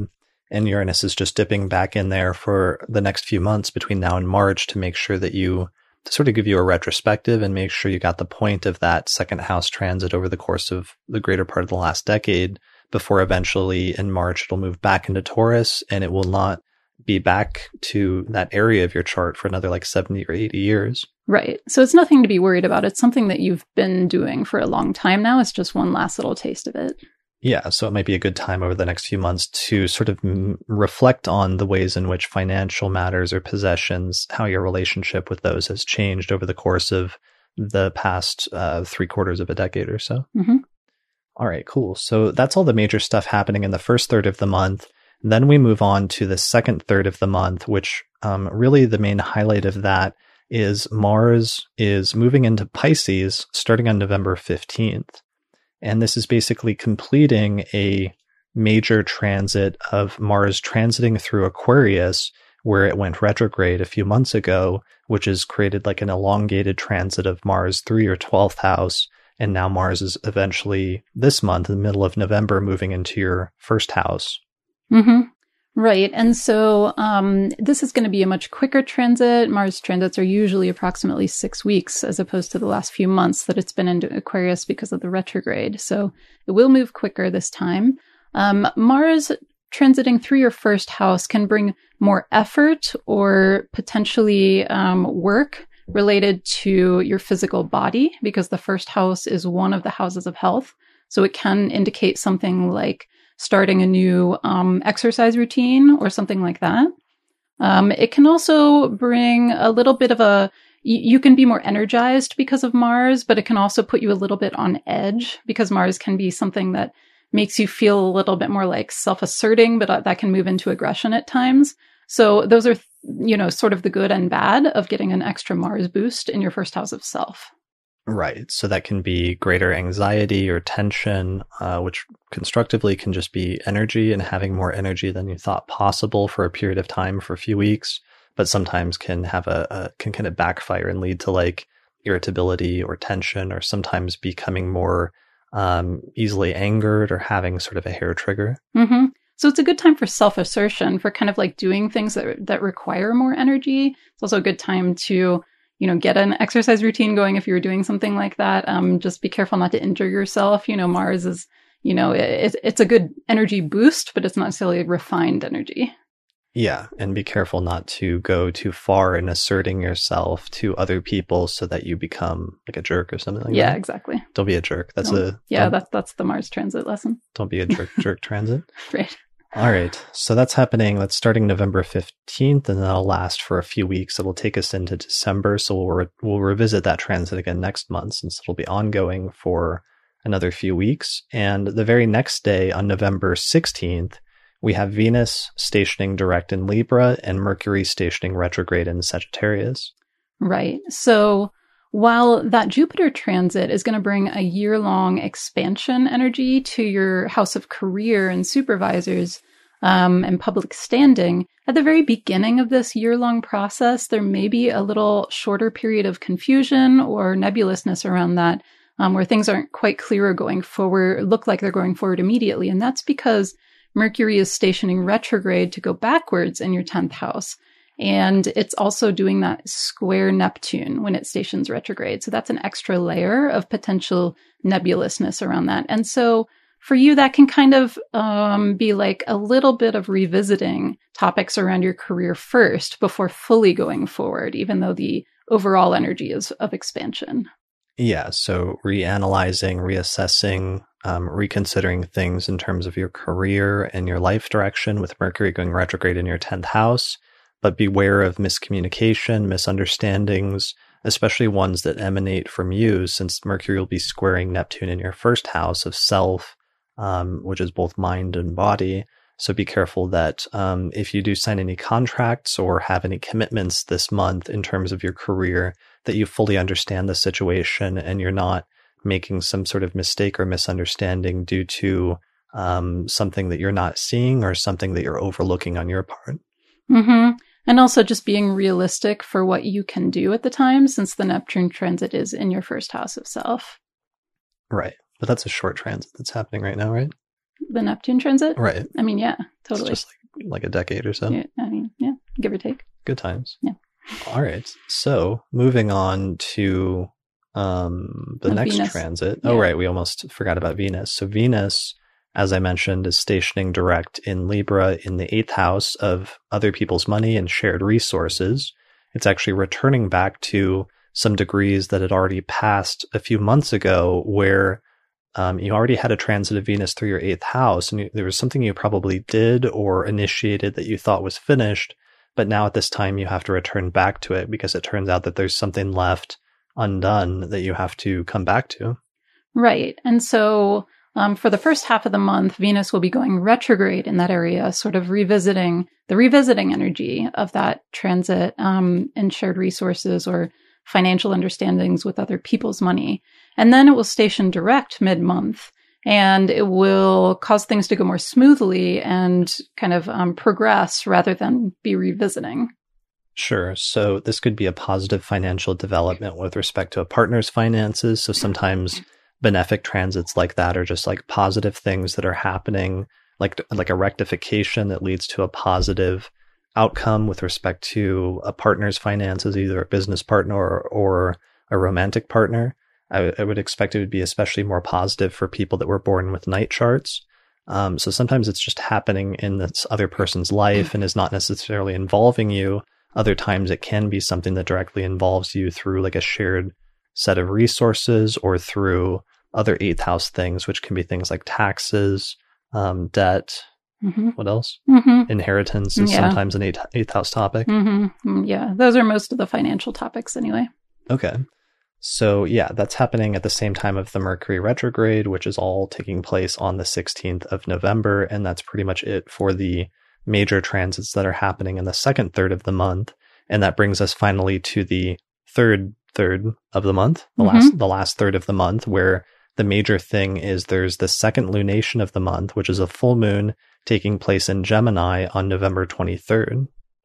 Right. So full moons bring to fruition something that started approximately six months prior with the new moon in the same area of your chart. And so the full moon for you will be happening in your fourth house of home and family. And so that should bring to some sort of culmination energy, um, something regarding where you live physically, something involving your parents or another family member, or something involving people who live with you.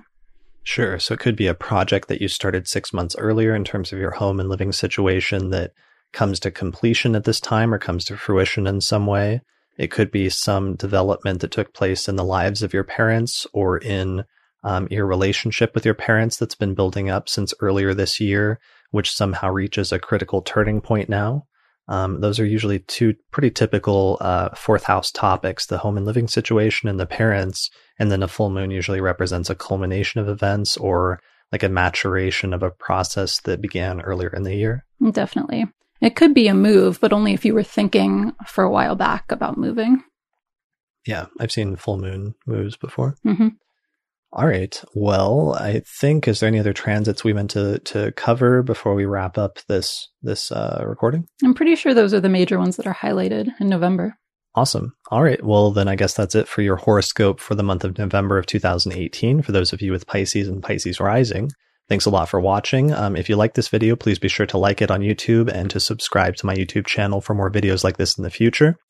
And uh, anything else? So, um, Chris and I do a monthly podcast focused on auspicious elections, actually, a 45 minute um, discussion of the best four to six dates and times to start important things during that month in order to get the best possible results. Uh, yeah, that's called the Auspicious Elections Podcast. We release it at the end of each month for patrons of the Astrology Podcast who sign up to support my work through my page on Patreon. So you can find out more information about that at theastrologypodcast.com slash subscribe. All right. Well, that's it for this episode. Thanks everyone for watching. Good luck in the month of November. We'll be back again next month to do the horoscopes for December. So stay tuned uh, until then. See you next time. All right. Take care.